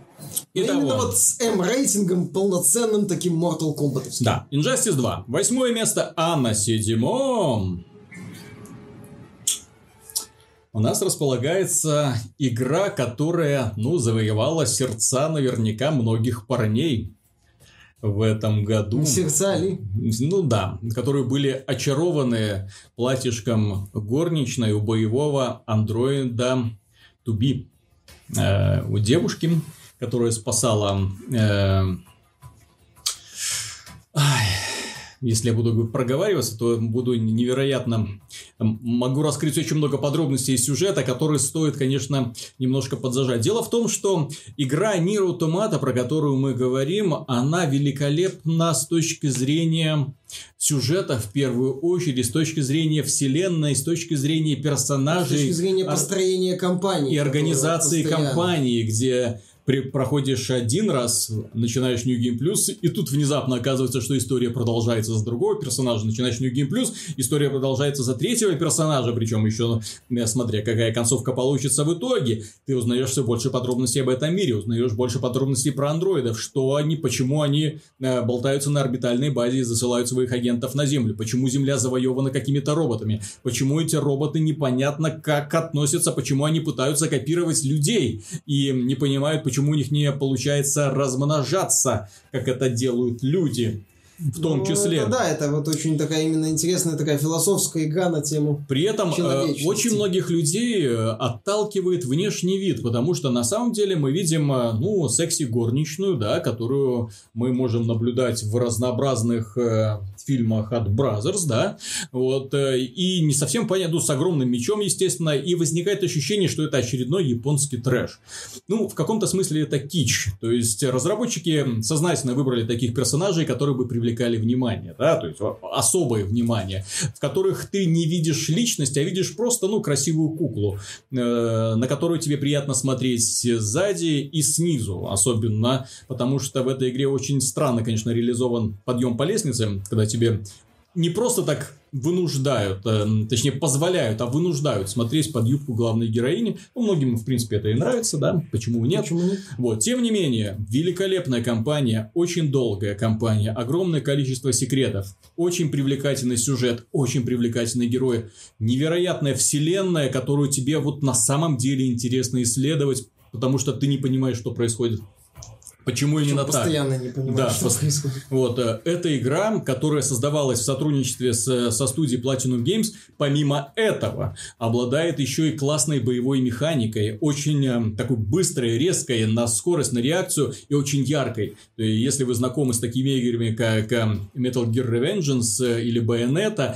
то примерно представляете, что вас ждет здесь. То есть, очень быстрая, яркая боевая система, очень интересная сюжетная линия, очень быстрая смена локаций, ка- каждая из которых ос- э, э, оформлена по-своему. И плюс к этому отличные битвы с боссами. Просто такие отличные битвы с боссами, но тут опять же Platinum Games постаралась. И вот пока ты разгребешься, все эти особенности игры, пока ты дойдешь до них, ну, пройдет немало времени. Плюс к этому э, Nier Automata э, а, отличается еще и таким вот низким реверансом в сторону классических игр э, с э, аркадных автоматов. Потому что здесь, помимо того, что, ну, характерные для боевика третьего лица э, элементы, ну, когда герой бегает по миру, вид от третьего лица, да, всех мочит, здесь есть элементы платформера, есть элементы э, файтинга от, э, э, ну, с видом сбоку, есть элементы двухстикового шутера, когда ты управляешь корабликом, который куда-то летит и отстреливается. То есть все очень много всего на самом деле, и чем больше ты в эту игру погружаешься, тем больше понимаешь, насколько разработчики хитро поступили, когда сознательно за первое прохождение тебе не дают просто насладиться всем тем контентом, который они спрятали. То есть люди, которые закончат игру на финальных титрах и скажут, эх, что-то ничего не понял. Они даже не представляют, сколько они упускают, не нажав на кнопку New Game. Потому что дальше начинаются еще более интересные вещи. И, и на самом деле э, выделить эту игру однозначно стоит список лучших. Потому что подобных проектов, ну, к сожалению, э, именно с точки зрения творчества, ну, я не встречал. Шизанутости, я бы сказал. Мгм. Ты знаешь, вот давно, наверное, не было таких проектов формата э, японский трэш, э, когда вот ты именно понимал, что в самом лучшем смысле этого слова, когда под трэшем ты понимаешь не только такие вот явные глупости, странные образы, но и какие-то идеи, не свойственные большим играм и не свойственные, в принципе, западным разработчикам. А, чего стоит вот эта вот компания с несколькими прохождениями, 26 концовок, многие из которых ты можешь получить просто случайно. Вот, а, и куча таких вот мелких э, странных идей, которых нету просто в других играх. В этом плане Нир Automata действительно такой вот необычный проект. Опять же, в этот раз э, Йоко слава богу, нашел нормальных э, геймдизайнеров. И э, с технической точки зрения на PC, ну, на PS4 так точно, на PC с оговорками, все получилось нормально, Мгм. потому что его первый Нир, Дракенгард, да, это с точки, при всей их э, крутости с точки зрения идей и вселенных, и сюжетной части, играть в некоторые из этих игр было просто больно. Да. Следующая игра. Шестое место. Resident Evil 7. И вот э, когда мы говорили о том, что это город, э, год просто отвратительный для AAA сцены, Resident Evil 7 на самом деле тоже можно отнести э, к, ну, я не скажу, что к инди-продуктам, но именно к камерным продуктам от небольших студий, вот примерно как и э, Nier Automata. Вот примерно как это, потому что эта игра, ну, очевидно, создавалась для того, чтобы возродить франшизу, когда она была еще вот первая часть, когда это был такой вот непростой камерный напряженный хоррор, а не ура, боевик формата Call of Duty, где герой бежит по коридору и забрасывает зомби гранатами. Нет, то есть они вернулись к истокам.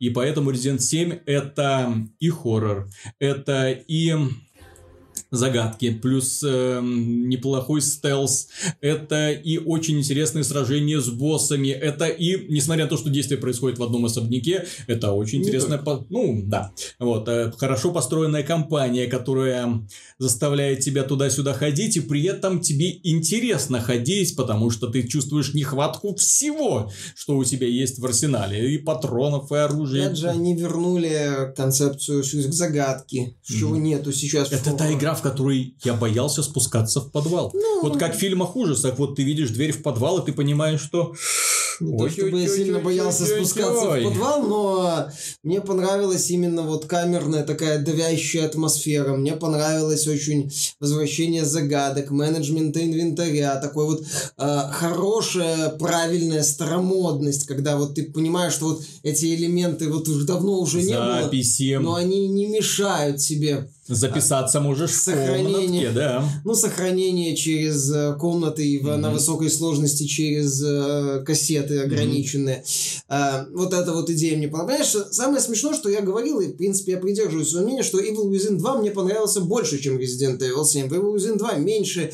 каких-то таких явных недостатков, чем в Resident Evil 7. В Resident Evil 7, мое мнение, в лучшем случае посредственный финал. Ну? В лучшем случае. Мое мнение, там в игре достаточно серьезная проблема проблемы с разнообразием противников, при том, что это в отличие от Evil Within с его вариативной механикой. Здесь вариативной механики нету. Здесь, mm-hmm. если ты вот, вот узкий проход, вот три монстра, и как бы вариантов у тебя немного.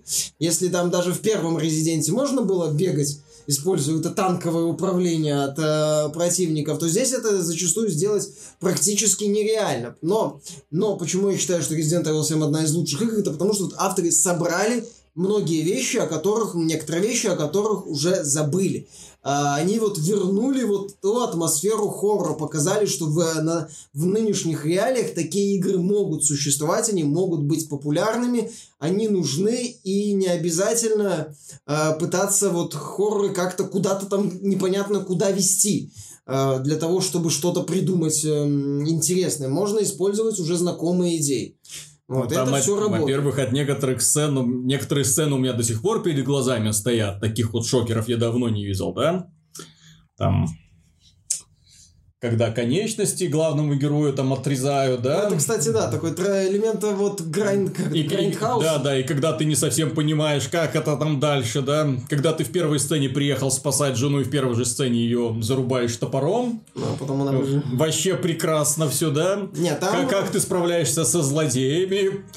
Бензопилой. Ну не просто. Нет, там вот именно... В ней очень... Я согласен, что в этой игре плохо сделанный финал, но это не отменяет вот того великолепия, которое тебя эм, э, сопровождает до него. И плюс стоит отметить очень интересное решение разработчиков, связанное с кассетами. То есть, когда ты находишь кассеты, и эти кассеты являются порталами в другие истории, за других персонажей, которые позволяют тебе взглянуть на, в другую реальность, я бы даже сказал. То есть, именно по познакомиться с эм, другой, может быть, даже механикой, к примеру, там комната испытаний, где ты должен был решать, да, где ты должен был решать головоломку. Кстати, это, вот эта сцена очень хорошо сделана, ну, головоломку, я же говорю, mm. вот они вернули головоломки, это классно, это вот то, чего многим хоррорам сейчас не хватало. А, тоже почему они, ну, многие хорроры сейчас боевыми стали. И здесь Resident Evil 7 очень серьезный такой шаг вперед, mm-hmm. используя старые идеи, сделал. Это круто, и это действительно одна из лучших игр игр этого года, потому что грамотно возрождает старые идеи. Ай, первая пятерка. Первая пятерка у нас состоит из исключительно потрясающих проектов, за которые не стыдно и в которых не придется говорить, несмотря на то, что... Нет, эти проекты исключительно потрясающие. И если вы их купите, ну, если вам, что называется, зайдет по атмосфере, по героям, по яркости красок, то вы уже от этого не сможете оторваться. На пятом месте на пятом месте находится одна из самых высоко оцененных игр 2007 года, 2017 года, э, оцененных по метакритику. То есть, если мы посмотрим, это на самом деле одна из самых высокооцененных игр вообще всех времен и народов, а не конкретно даже одного года. Э, почему же она находится на пятом месте? Речь идет о Super Mario Odyssey игра, в которой э, столько разнообразных геймплейных механик, в которой столько контента, который люди раскапывают раскапывают, находят еще одну секретную концовку, и потом и над ней еще одну секретную концовку, потом еще одна секретная концовка над под этой концовкой. А что будет, если вообще собрать все луны? А давайте мы заботимся этим и так далее. То есть люди, исследуя данную игру и проходя ее, и прокачивая свой кораблик, тот, то самую Одиссею, на которой Супер Марио путешествует от одного мира к другому, вот, открывают постоянно для себя что-то новое, особенно если они вот проходят мир, собирают положенное количество лун, потом возвращаются в этот мир, и а, он преображается, и тебе ты показываешься э, перед фактом, что ты даже его там какой-то третий не видел. Он э, все намного интереснее и глубже. И вот, э, вот это вот потрясающий элемент геймдизайна, то есть игра это такой, знаешь, концентрированный геймдизайн. Вот это вот, если, если вот взять вот концентрат, знаешь, такой сироп, ну вот, не просто там компот, а вот именно сироп, где вот у тебя вот на каждом метре э, квадратном что-нибудь да есть. Вот протягиваешь руку, о, новое испытание, о, новое приключение, о, головоломка, о, а здесь что лежит, а как туда добраться? И вот все это в таком вот обозримом пространстве. Так, а вот этот вот персонаж, где же еще можно с помощью шапки вселяться в противников, так, но не просто ж так я в тебя могу вселиться. Зачем-то же это есть, и ты понимаешь, потом доходит до тебя, и ты восхищаешься разработчиками, которые это сделали. Плюс в этой игре есть замечательно реализованный кооперативный э, режим прохождения. Ну, честно, это вот настолько богатое, классное смешение жанров, хорошо продуманное, в котором каждый элемент зачем-то нужен, что-то есть, интересные, веселые боссы, ну и уморительный финал, ну и вообще это такой Супер Марио, в котором э, тебе ты не испытываешь даже, ты, ты даже не совсем понимаешь, что это за жанр, который тебе предлагают, потому что он является всем понемногу и ровно в тех пропорциях, когда это нужно. То есть нет такого, что тебе дают какой-нибудь элемент механики, и сейчас вот в течение двух часов долбись с ним. Нет, все очень быстренько. Так, немножко этого, немножко этого, немножко этого. Потом мы это комбинируем. Потом еще что-нибудь такое навернем. А потом, хоп, переселяемся уже в другой мир. И дальше предлагаем тебе новые новые. Ты просто не успеваешь всем этим делом наесться. И вот э, с точки зрения этого, Супер Марио, ну, это, ну, игра, по меньшей мере, от гениальных геймдизайнеров, которым равных нет во всей индустрии. То есть, я равным им не нахожу, потому что вот это люди с настолько богатым воображением, что, ну, я не знаю, кого им можно поставить в пример еще. Ну да.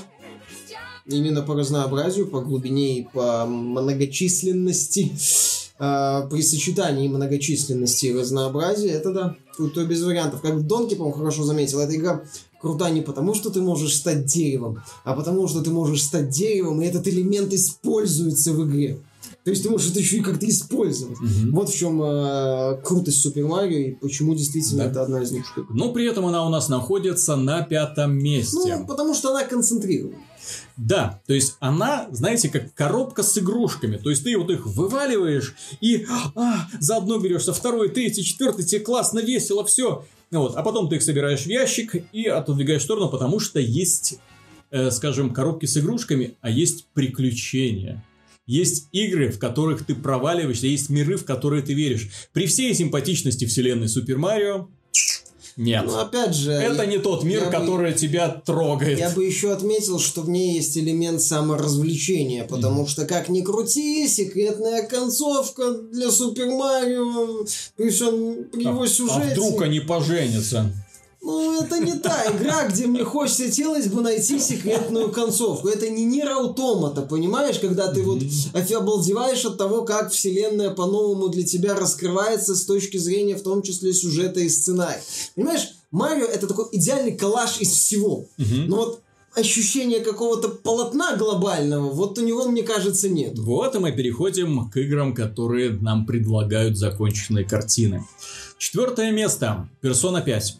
Persona 5 – великолепный образчик JRPG уникального жанра персона.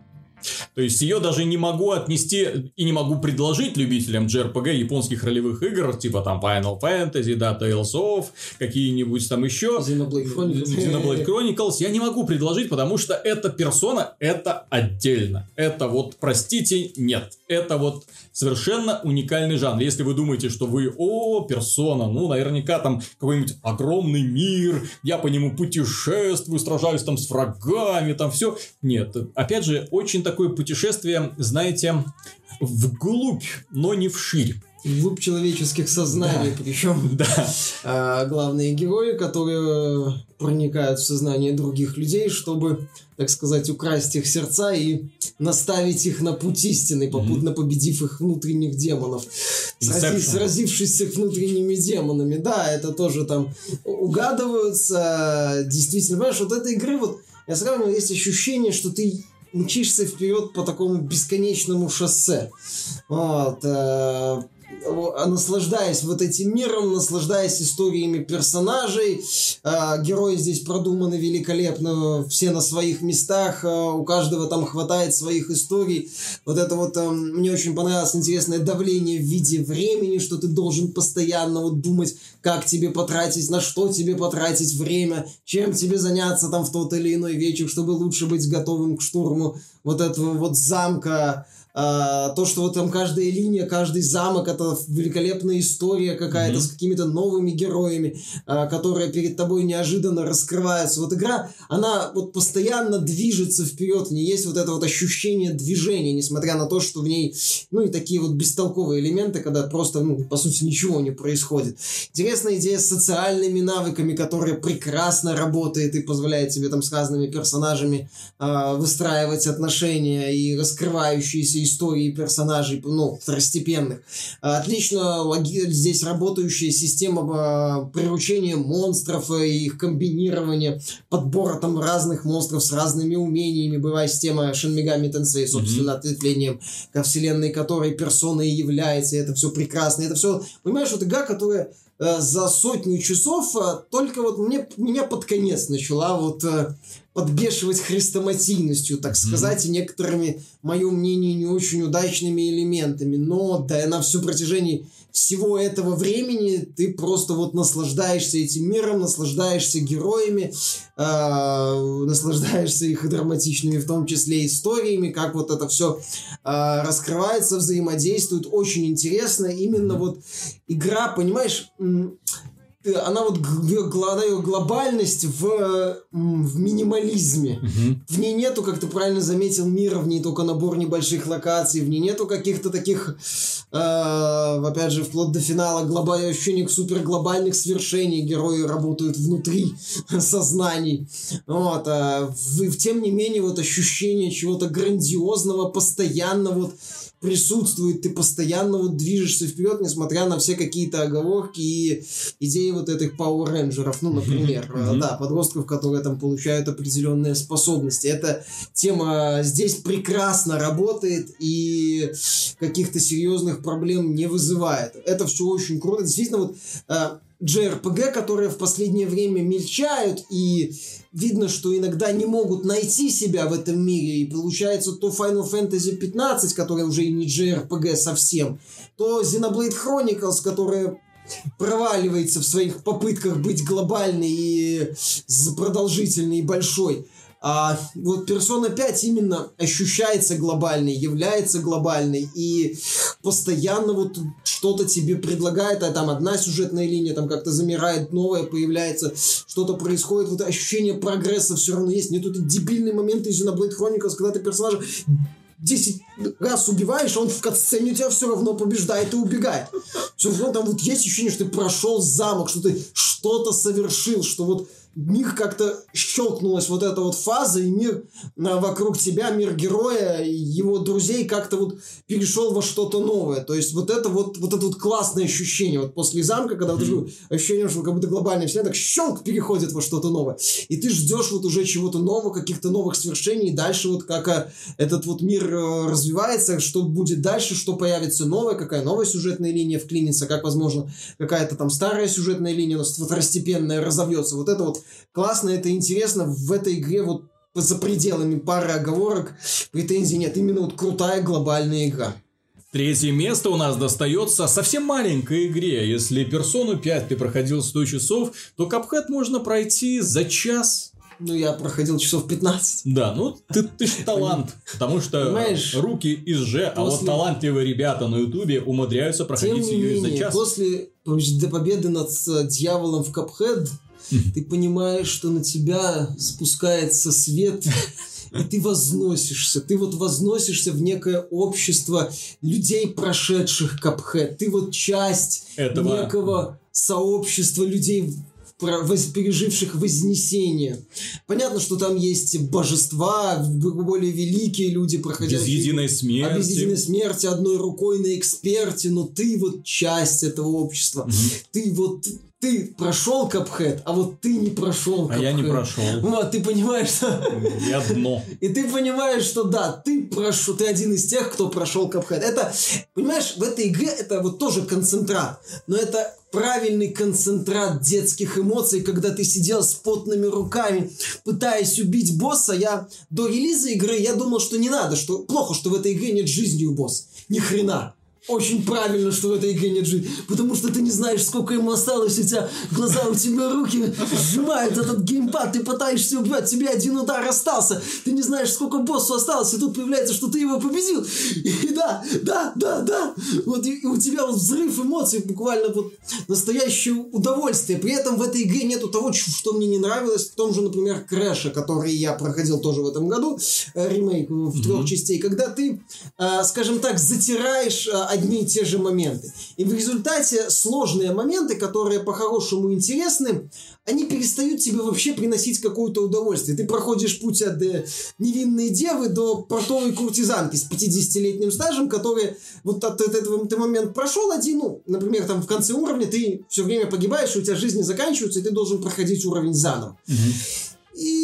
Понимаешь, что да, вот это вот ты уже проходишь на автоматизме, тебе уже никакого удовольствия не доставляет. Здесь этого нет. Здесь вот боссы непродолжительные, разбавленные непродолжительными уровнями. Но каждый босс, я говорю, это, это вот реально как ты вернулся туда, в 90-е, когда с, с геймпадом от Дэнди, или у меня еще была Супер Нинтендо, сидел с потными руками, пытаясь убить последнего босса. Вот Капхед, вот это именно правильный такой вот концентрат ностальгии, при этом великолепная, великолепный внешний вид, э, ну, про который уже очень и музыкальное много было сказано, великолепная музыка. Совершенно да. нетипичная, не характерная для сегодняшней индустрии, что-то совершенно новое. Вот просто кто-то распахнул форточку зимой, вот, и вот этот вот поток свежего, бодрящего воздуха просто хлынул на экраны наших мониторов, ну или на телевизоров, если в случае с Xbox.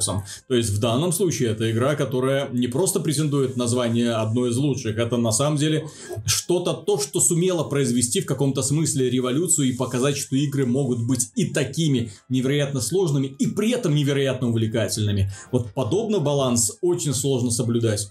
И очень немногие этого достигают, особенно в таком камерном жанре, как, ну, боевой платформер. Боевой платформер, да.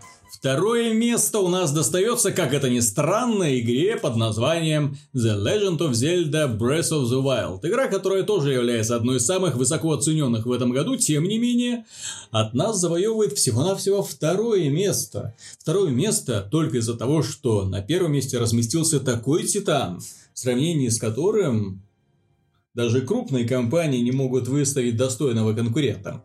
Breath of the Wild – прекрасная игра. Игра, скажем, перезапуск даже можно считать вселенной Legend of Zelda. Нам показали новый Hyrule, нам показали, что это может быть на самом деле открытый мир, нам показали, что это может быть на самом деле удивительное приключение, свободное, где тебя никто не ограничивает, где ты можешь взять и отправиться, знаешь, приручить лошадь ты можешь сварить э, из найденных э, фруктов прекрасное варенье. Ты можешь э, выдрать какие-нибудь железы и глазки из жабки и сделать из них какое-нибудь зелье. Ты можешь днем гулять по прекрасной зеленой травке, смотреть, как она сминается под ногами, ну а ночью осторожно выходить, потому что вылазят всякие нечисти, типа скелетонов, которые пытаются тебя уничтожить. Здесь можно исследовать это этот огромный мир, и при этом э, создатели данной игры постарались, чтобы он был на самом деле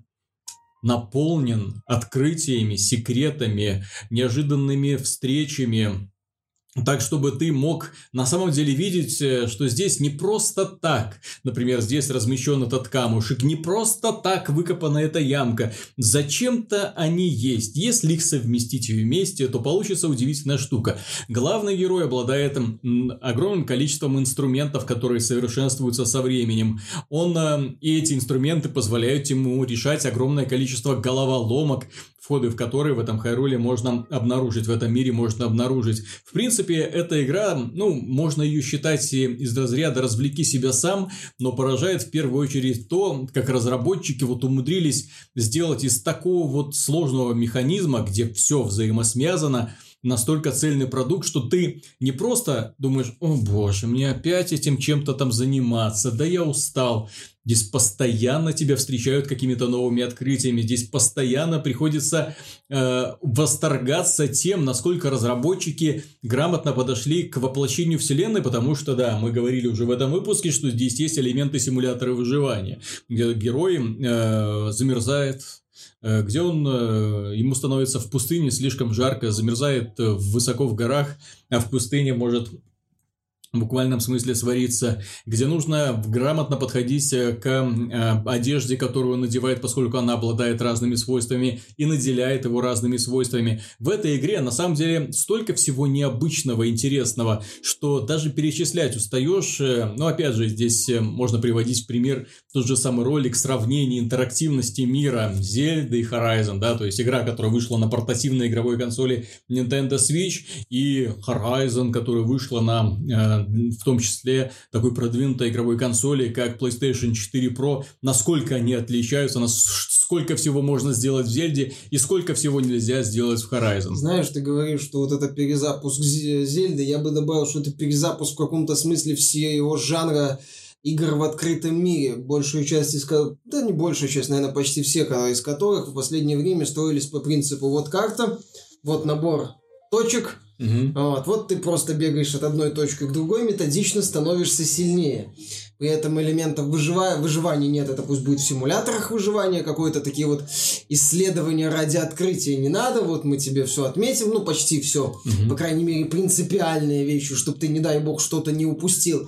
И сделаем так, что твой герой постоянно вот, чтобы вот это вот улучши, вот это улучши, вот это быстрее, улучши, улучши, улучши, только, только вот не заскучай, пожалуйста. Вот в Зельде, понимаешь, с одной стороны нету отметок четких за пределами основных заданий, а, и тебе интересно этот мир исследовать. С другой стороны, у тебя там есть, ну, в каком-то смысле элемент напряжения за счет ломающегося оружия, что некоторым не понравилось, но мое мнение, это очень грамотный момент, когда ты стараешься подбирать оружие, при этом ты не становишься каким-то абсолютным героем, который вот прям mm-hmm. всех может э, щелчком пальца убивать. Да, постепенно ты можешь прокачаться, у тебя становится куча выносливости и много сердечек, но все равно ты должен думать, какое оружие тебе лучше выбрать.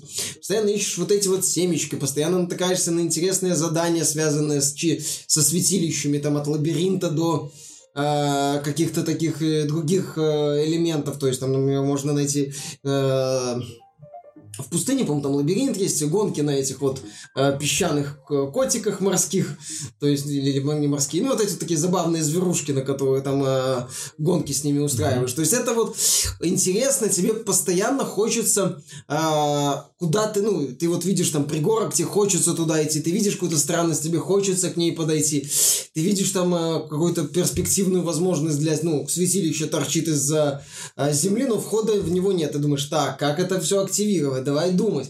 Ты там начинаешь вот интересно, ну, а, рассматривать окружение, вот э, взаимодействие элементов, а, какие-то такие вот забавные вещи, типа молнии, которые бьет в металлические предметы.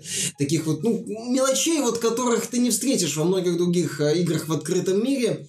И в частности в симуляторе выживания, в которых зачастую это все вот просто так вот свалено в кучу, а пользователи уже как-то сами это все там допиливают, пытаются что-то сделать. А здесь вот мы имеем э, увлекательное приключение с грамотным вкраплением симулятора выживания и э, грамотным акцентом на то, чтобы ты сам исследовал этот мир. Вот а именно заставить тебя исследовать мир не потому, что вот смотри, вот здесь вот точка, вот здесь вот точка, вот здесь вот точка, и вот здесь вот точка, а вот здесь вышка. Давай, сходи опыта насыпем, все будет, не переживай. То есть, ну вот э, во многих э, играх в открытом мире такая, используется вот такая схема, а здесь используется э, принципиально другая схема, и мое мнение, она прекрасно работает. Я однажды потратил кучу времени, когда нашел лошадку и понял, что лошадка не самое лучшее, что есть в игре. И начал охотиться за хорошей лошадкой.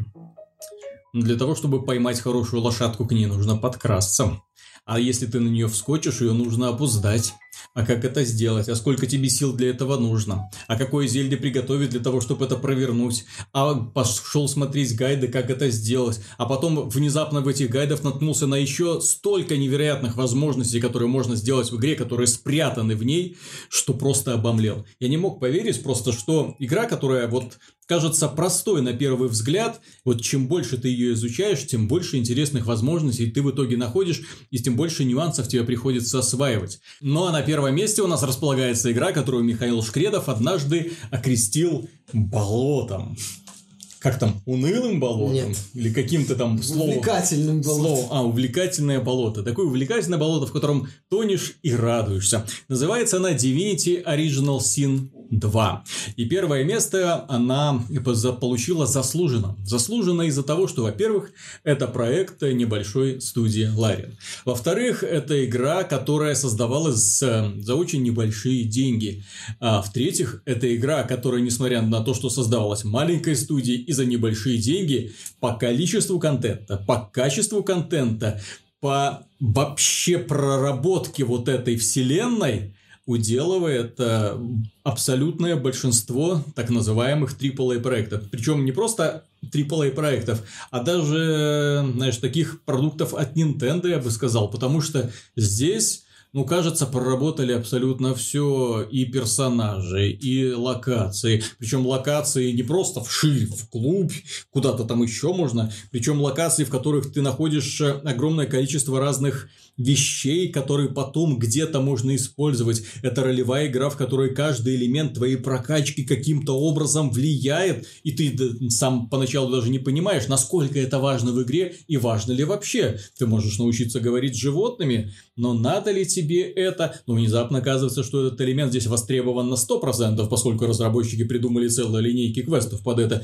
Ты можешь э, научиться поедать плоть мертвых и воровать их Не воспоминания. поедать, это эльфы умеют. Да, это, эльфы. Это все эльфы. То есть в команде, если у тебя такой будет персонаж, и ты не... Ну или нежить может превратиться в эльфа. Да, и ты можешь э, как бы воспользоваться этим, но ты как бы понимаешь, ну и что, вот я его съем, в другой игре съел, ты получил кусочек текста, и все, и ни к чему это не проведет, а здесь ведет. И вот тебя восхищает именно то, что вот это вот огромное разнообразие различных механик укомплектовано и упаковано в одну очень большую и интересную партийную ролевую игру, при этом с круто настроенной пошаговой боевой системой с огромным количеством возможностей. Игра, в которой есть э, и загадки, в которых есть разветвленные диалоги, в которых есть интересные последствия твоих действий, которые приходится тебе отслеживать, в которых на самом деле классные, яркие герои, которых ты поименно помнишь, и даже в лицо некоторых, в котором интересно играть предустановленным персонажем, поскольку у него есть история, и в зависимости от этой истории меняются какие-то реплики в диалогах и его возможности. В целом, я не знаю, то есть продукт э, Divinity Original Sin 2, он восхищает еще одним, то что Divinity Original Sin сама по себе была шедевром, то есть таким вот продуктом исключительным от э, разработчиков, от которых никто такого не ждал. Вот. Ну, потому что Лориан никогда не вот звезд с неба не хватало. Да, Они ну, делали просто делали добротные хорошие, игры, качественные, прикольные, да? Хорошие, качественные, прикольные игры. И тут, бац, они внезапно выкатили Divinity Original Sin. И это после того, как нам э, именитые разработчики обещали, о, мы вам, вас вернем в Old School, о, мы вам покажем, что такое Wasteland 2, что такое э, времена Baldur's Gate, вот, что такое Torment, о, сейчас мы вам покажем, это такие игры. О, пфу. Вот. И тут внезапно, of Eternity, да. Divinity Original Sin вышла, поразила многих, и она была восхитительна, опять же, вот то, о чем я и говорил, вот проработкой вот до мелочей, и плюс очень хорошим чувством юмора. И что поразительно, Divinity 2, они смогли сделать игру еще лучше.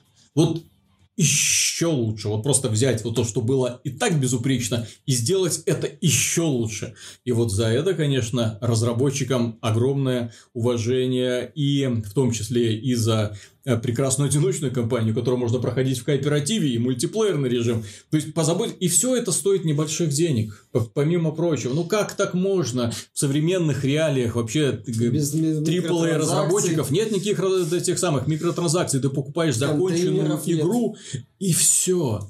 и она тебя от начала до конца удивляет Знаешь, и увлекает. э, В этой игре я с ужасом после прохождения Divinity осознал, что если бы я в Ведьмака сел играть после Divinity, Ведьмак бы мне мог и не зайти. Не потому, что в Divinity, я считаю, боевая система лучше, значительно лучше работает, она там куда более глубокая, продуманная и интересная, а потому, что в Divinity есть, они вот обещали в одном из роликов, свободу вот этой вот настольной ролевой игры. И действительно, в этой игре есть свобода настольной ролевой игры. Когда там тебе кажется, что ты зашел в тупик, ни хрена. Есть еще такой, такой, такой вариант. Вот я понимаю, что вот после этого вот эта вот некая линейность заданий в Ведьмаке, когда ты вот ты идешь по заранее заготовленному авторами сценариям, там что-то происходит, сценарий продуман, но ты понимаешь, что ты просто идешь по сценарию, выполняя достаточно э, продуман, продуманные авторами, пускай великолепно продуманные, но такие вот заготовленные действия. А в Divinity тебя постоянно, вот игра не боится вот говорить, а вот ни хрена.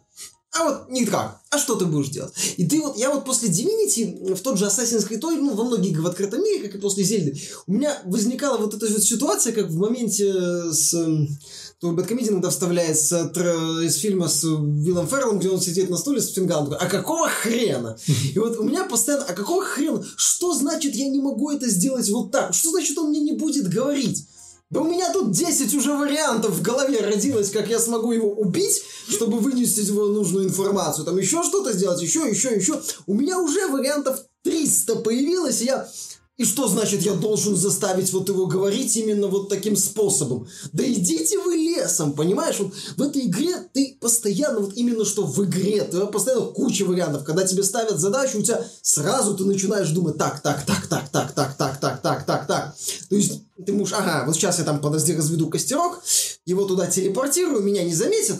Это будет как бы как несчастный случай считаться. Он сдохнет, я с его трупа соберу важный предмет. Или еще что-нибудь придумаю. Или там как-нибудь заброшу вот этот вот э, пирамидку для телепортации и те- телепортируюсь в э, закрытую от меня помещение и не буду драться с охранниками, потому что мне этого не хочется. То есть ты постоянно думаешь над этим. Что мне еще очень понравилось с напарниками? Они не... Знаешь, во многих ролевых играх напарники сделаны достаточно просто. Вот есть напарник, вот есть... Он как-то взаим... Ну, допустим, вот в Mass Effect. А, все напарники, у них есть свои предыстории, но они вот так вот в сторону идут от основной кампании. А в рамках ос- основного сюжета у героя есть, ну, небольшой набор возможностей. Небольшой набор какой-то, ну, не очень большой набор реплик и каких-то взаимодействий.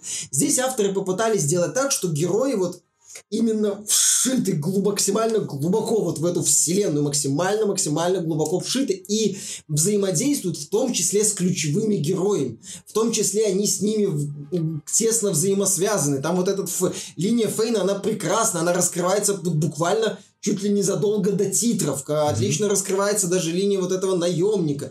А, кто-то у меня еще была. Вот этот красный дракон, тоже прекрасный персонаж. А, Лоуса, ее линия тоже шикарна. Там некоторые моменты, вот, казалось бы, э, с точки зрения визуальной части э, ничего выдающегося там, ну, погасили кое-что. Ну вот к- как это сюжетно подводится, как вот финальные эмоци- с эмоциональной точки зрения это все раскрывается, это великолепно. Каждый сюжет, каждая вот эта вот линия, там нас вспоминали о линии, историю одной собаки, достаточно грустную в самом начале, отлично прописанные и постоянно, и смешные, и забавные, там каждое задание, ты берешься с ним, класс. Каждую задачу ты начинаешь думать, как ее решить. Другие игры после этого вот именно кажутся такими вот неповоротливыми, вот когда тебя вот посадили на рельсы. Знаешь, линейными. Вот Да, они- Раньше мы презрительно такие игры называли линейными. Проблема в том, что сейчас Да, делается... рельсовыми. Да, сейчас делается огромное количество игр в открытом мире, но в них ты все равно идешь по стрелочке. Ну да, просто меняется И направление. при, этом, и при этом ты вынужден не просто идти по стрелочке, а делать то, что от тебя хотят разработчики. Плюс В то время как Divinity тебе предлагает столько вариантов. Так что, эм, заканчивая основную мысль данного доклада, дело в том, что Divinity Original Sin и прочие игры, которые мы перечислили, они вот... э, как нельзя хорошо подчеркивают ту плачевную ситуацию на игровом рынке, которая сложилась в 2017 году. На AAA проекты, к сожалению, увлекающийся игрок рассчитывать уже может в последнюю очередь. Если выходит игра от крупного издателя, ой, жди беды. Ну, это Да. будет в лучшем случае Assassin's Creed Origins, Да, которая дождись- хорошая игра, но... Дождись обзоров, посмотри, что там, как тебя будут иметь том числе твои денежки, как они будут из тебя сосать, сколько тебе нужно заплатить, а купить нормальное издание или делюксовое, потому что в делюксовом наверняка чего-то больше, э, чего тебе не доложили в этом издании. Таким образом, э, с большим опасением, в то время как игры от независимых разработчиков, особенно те игры, которые выстреливают, они внезапно, вот как Divinity Original Sin, они могут тебя поразить тем, насколько комплексно, интересно и живо работает воображение людей, которые продумывали эти механики, этот сюжет, этих персонажей, которые рисовали этот мир. Это если мы возьмем, например, Cuphead, персону или э, тут уже Divinity, они не боятся быть сложными. Персона в меньшей степени, но все равно на нормальной сложность даже меня постоянно давила вот эта вот ситуация со временем. Mm-hmm. Cuphead это вообще адская. Divinity тоже она... У меня только я начинал чувствовать, что ну, ну вот я прокачался, вот сейчас пойдет легче, она меня тут же осаждала. Mm-hmm. Тут же предлагала какое-то еще более сложное сражение, еще более сложные испытания. Понимаешь, в сражении в Divinity у меня развивались по стандартному сценарию да пошло это все в задницу, это невозможно, это непроходимо, идите лесом, я не знаю, как дальше развиваться, пошло на все. У меня нету больше способов развития, я не знаю, как дальше получать опыт, здесь нельзя его гринить. Так, нет, все-таки, наверное, можно вот тут, вот тут сделать. А так елы-палы, это все было элементарно, все очевидное решение. То есть, вот эти вот игры, которые вот, о чем уже, знаешь, забывают э, авторы AAA проектов, когда ты просто вот идешь, просто у тебя все получается, плюс-минус там, ну ты умираешь, но тебя это не бесит, ты не боишься каких-то последствий того, что ты можешь налажать, ну, э, плохо разобраться со временем. Ну, ты идешь и все. А здесь вот ты постоянно под таким давлением, постоянно озираешься, думаешь, так, так, так, так, так, блин, блин, так, блин, черт, сложность какая-то. Так, нормальная эта сложность. Нормальной сложности, га.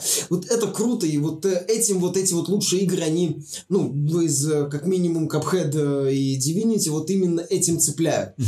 И это вот классно. Это то, чего нету в дорогих многих проектах. То, о чем забывают авторы в надежде там привлечь максимально большую аудиторию. Ну а в финале мы поговорим про главную игру года, которую наверняка многие из вас дождались и думают, так, уже это перечислили, это перечислили, это, а где же главное, что для нее останется? Что мы подразумеваем вообще под главной игрой года? Главная игра года это не та игра, которая лучше всех остальных вот что стоит иметь в виду. Это не игра, которая показала что-то такое, чего раньше не было. Это игра, на наш взгляд, которая э, прорубила топориком новую нишу э, на рынке компьютерных... я бы сказал. на рынке компьютерных игр, которая показала, открыла, не, скажем так, она не открыла новый жанр, она показала, что он может быть популярным. И из-за этого породила уже достаточное количество клонов, чтобы говорить о том, что жанр «Королевская битва» состоялся. Так вот, главная игра года это PlayerUnknown's Battlegrounds. Игра от Брэндона Грина, бедного романтика, ну, бедного, потому что он, в общем-то, всю свою сознательную жизнь занимался тем, что путешествовал, перебивался работами в разных местах, фотографировал, что-то там рисовал, дизайнил, нигде не мог найти себе места, огромное количество стран объехал, и много увлекался компьютерными играми, но, к сожалению, ни одна из них не могла его впечатлить, вот прям вот чтобы до конца, э, до конца, вот чтобы она до конца понравилась, вот что-то в них было не так. И он, э, посмотрев на арму, решил сделать модификацию, там, DayZ точнее, да, и, и он э, решил сделать модификацию этого DMZ под впечатлением фильма «Королевская битва». Попытался раз, попытался два, э, работал вместе с создателями H1Z1, предлагал им свои услуги и говорил, ребята, давайте мы вместе дотянем. Ну, то есть я тут, конечно, работу какую-то сделал, да, но вот неплохо бы, если вы мне немножко заплатили за эту работу, но создатели H1Z1 сказали, не, не, не, парень, мы без тебя обойдемся. Наконец на него обратили внимание корейцы. Корейцы, они позвали его к себе и сказали так, становись во главе коллектива, говори, что делать, мы сделаем ту игру, которую ты хочешь. И сделали. PlayerUnknown's Battlegrounds. Идиотское название. Длинное, которое достаточно сложно прочитать, в принципе, да, что-то типа, знаете, немецких слов. Вот когда ты видишь слово и не понимаешь, как это можно вот объединить да в, во что-то одно. Да? PUBG тоже, мягко говоря, не очень звучит на фоне лаконичного лола какого-нибудь или, или доты, да, mm такой простой, который понятно на почти любом языке. PUBG или PlayerUnknown's Тем не менее, это, да. и эта игра, она не просто выстрелила. Здесь поражает то, что эта игра она возродила веру в компьютерные игры и возродила веру в левшей, которые могут что-то придумывать, придумывать такое, что превращает их в миллиардеров, как это было все время с Ночем и Майнкрафтом. Это игра, которая показала, что на PC можно выпустить, э, выпустить эксклюзив и продать его. Продать, что важно, не условно бесплатная игра, продать в количестве несколько десятков миллионов копий. Без э, мощного пиара. Без пиара, без какой-то рекламы. Игру, которую поднимали э, летсплейщики всякие на Ютубе и в Твиче, которую люди смотрели, о, я тоже хочу, и я хочу, и я хочу, и шли и покупали.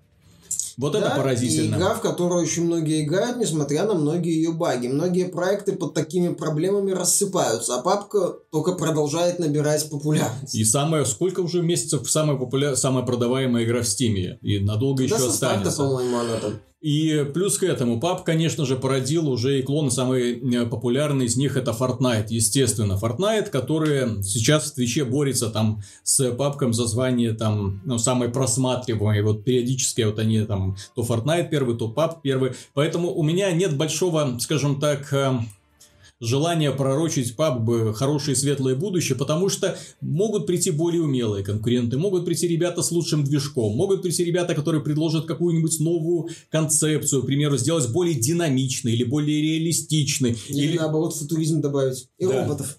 Или крутой графон нагнать туда, для того, чтобы показать, вот, посмотрите, тот же пап, только с крутым графоном. Да, в принципе, сейчас э, пап могут обойти вот. То есть, все, все может измениться, но дело в том, что пап это главная игра года, потому что они открыли новый жанр, показали его людям, и людям понравилось. Многим людям понравилось. Вы можете к нему относиться как угодно, он может вам не нравиться, но факт отрицать нельзя. Если вот раньше некоторые люди, знаешь, показывали, что, посмотрите, вот это шутер от первого лица. Знаешь, и, это... и люди, о, ничего себе, шутер от первого лица, да как такое может быть? И сделали его популярным. Нет. Посмотрите, вот стратегия в реальном времени. Скорее а не как так. Это так. У определенной категории граждан постоянно есть некий враг номер один индустрии, как, угу. с помощью которого индустрия, дескать, куда-то катится. А, в свое время это был Call of Duty после Modern Warfare. Потом, э, в том числе, к этому подсоединились всякие условно-бесплатные игры, типа тех же танков или доты. Сейчас вот э, этим врагом номер один для них стал PlayerUnknown's Battlegrounds. А это их исключительно проблемы. Как показывает практика, игровая индустрия, в том числе одиночные проекты, чувствуют себя великолепно в этом году. Одни из лучших этих игр рассчитаны далеко не в последнюю очередь на одиночное прохождение, либо только на одиночное прохождение.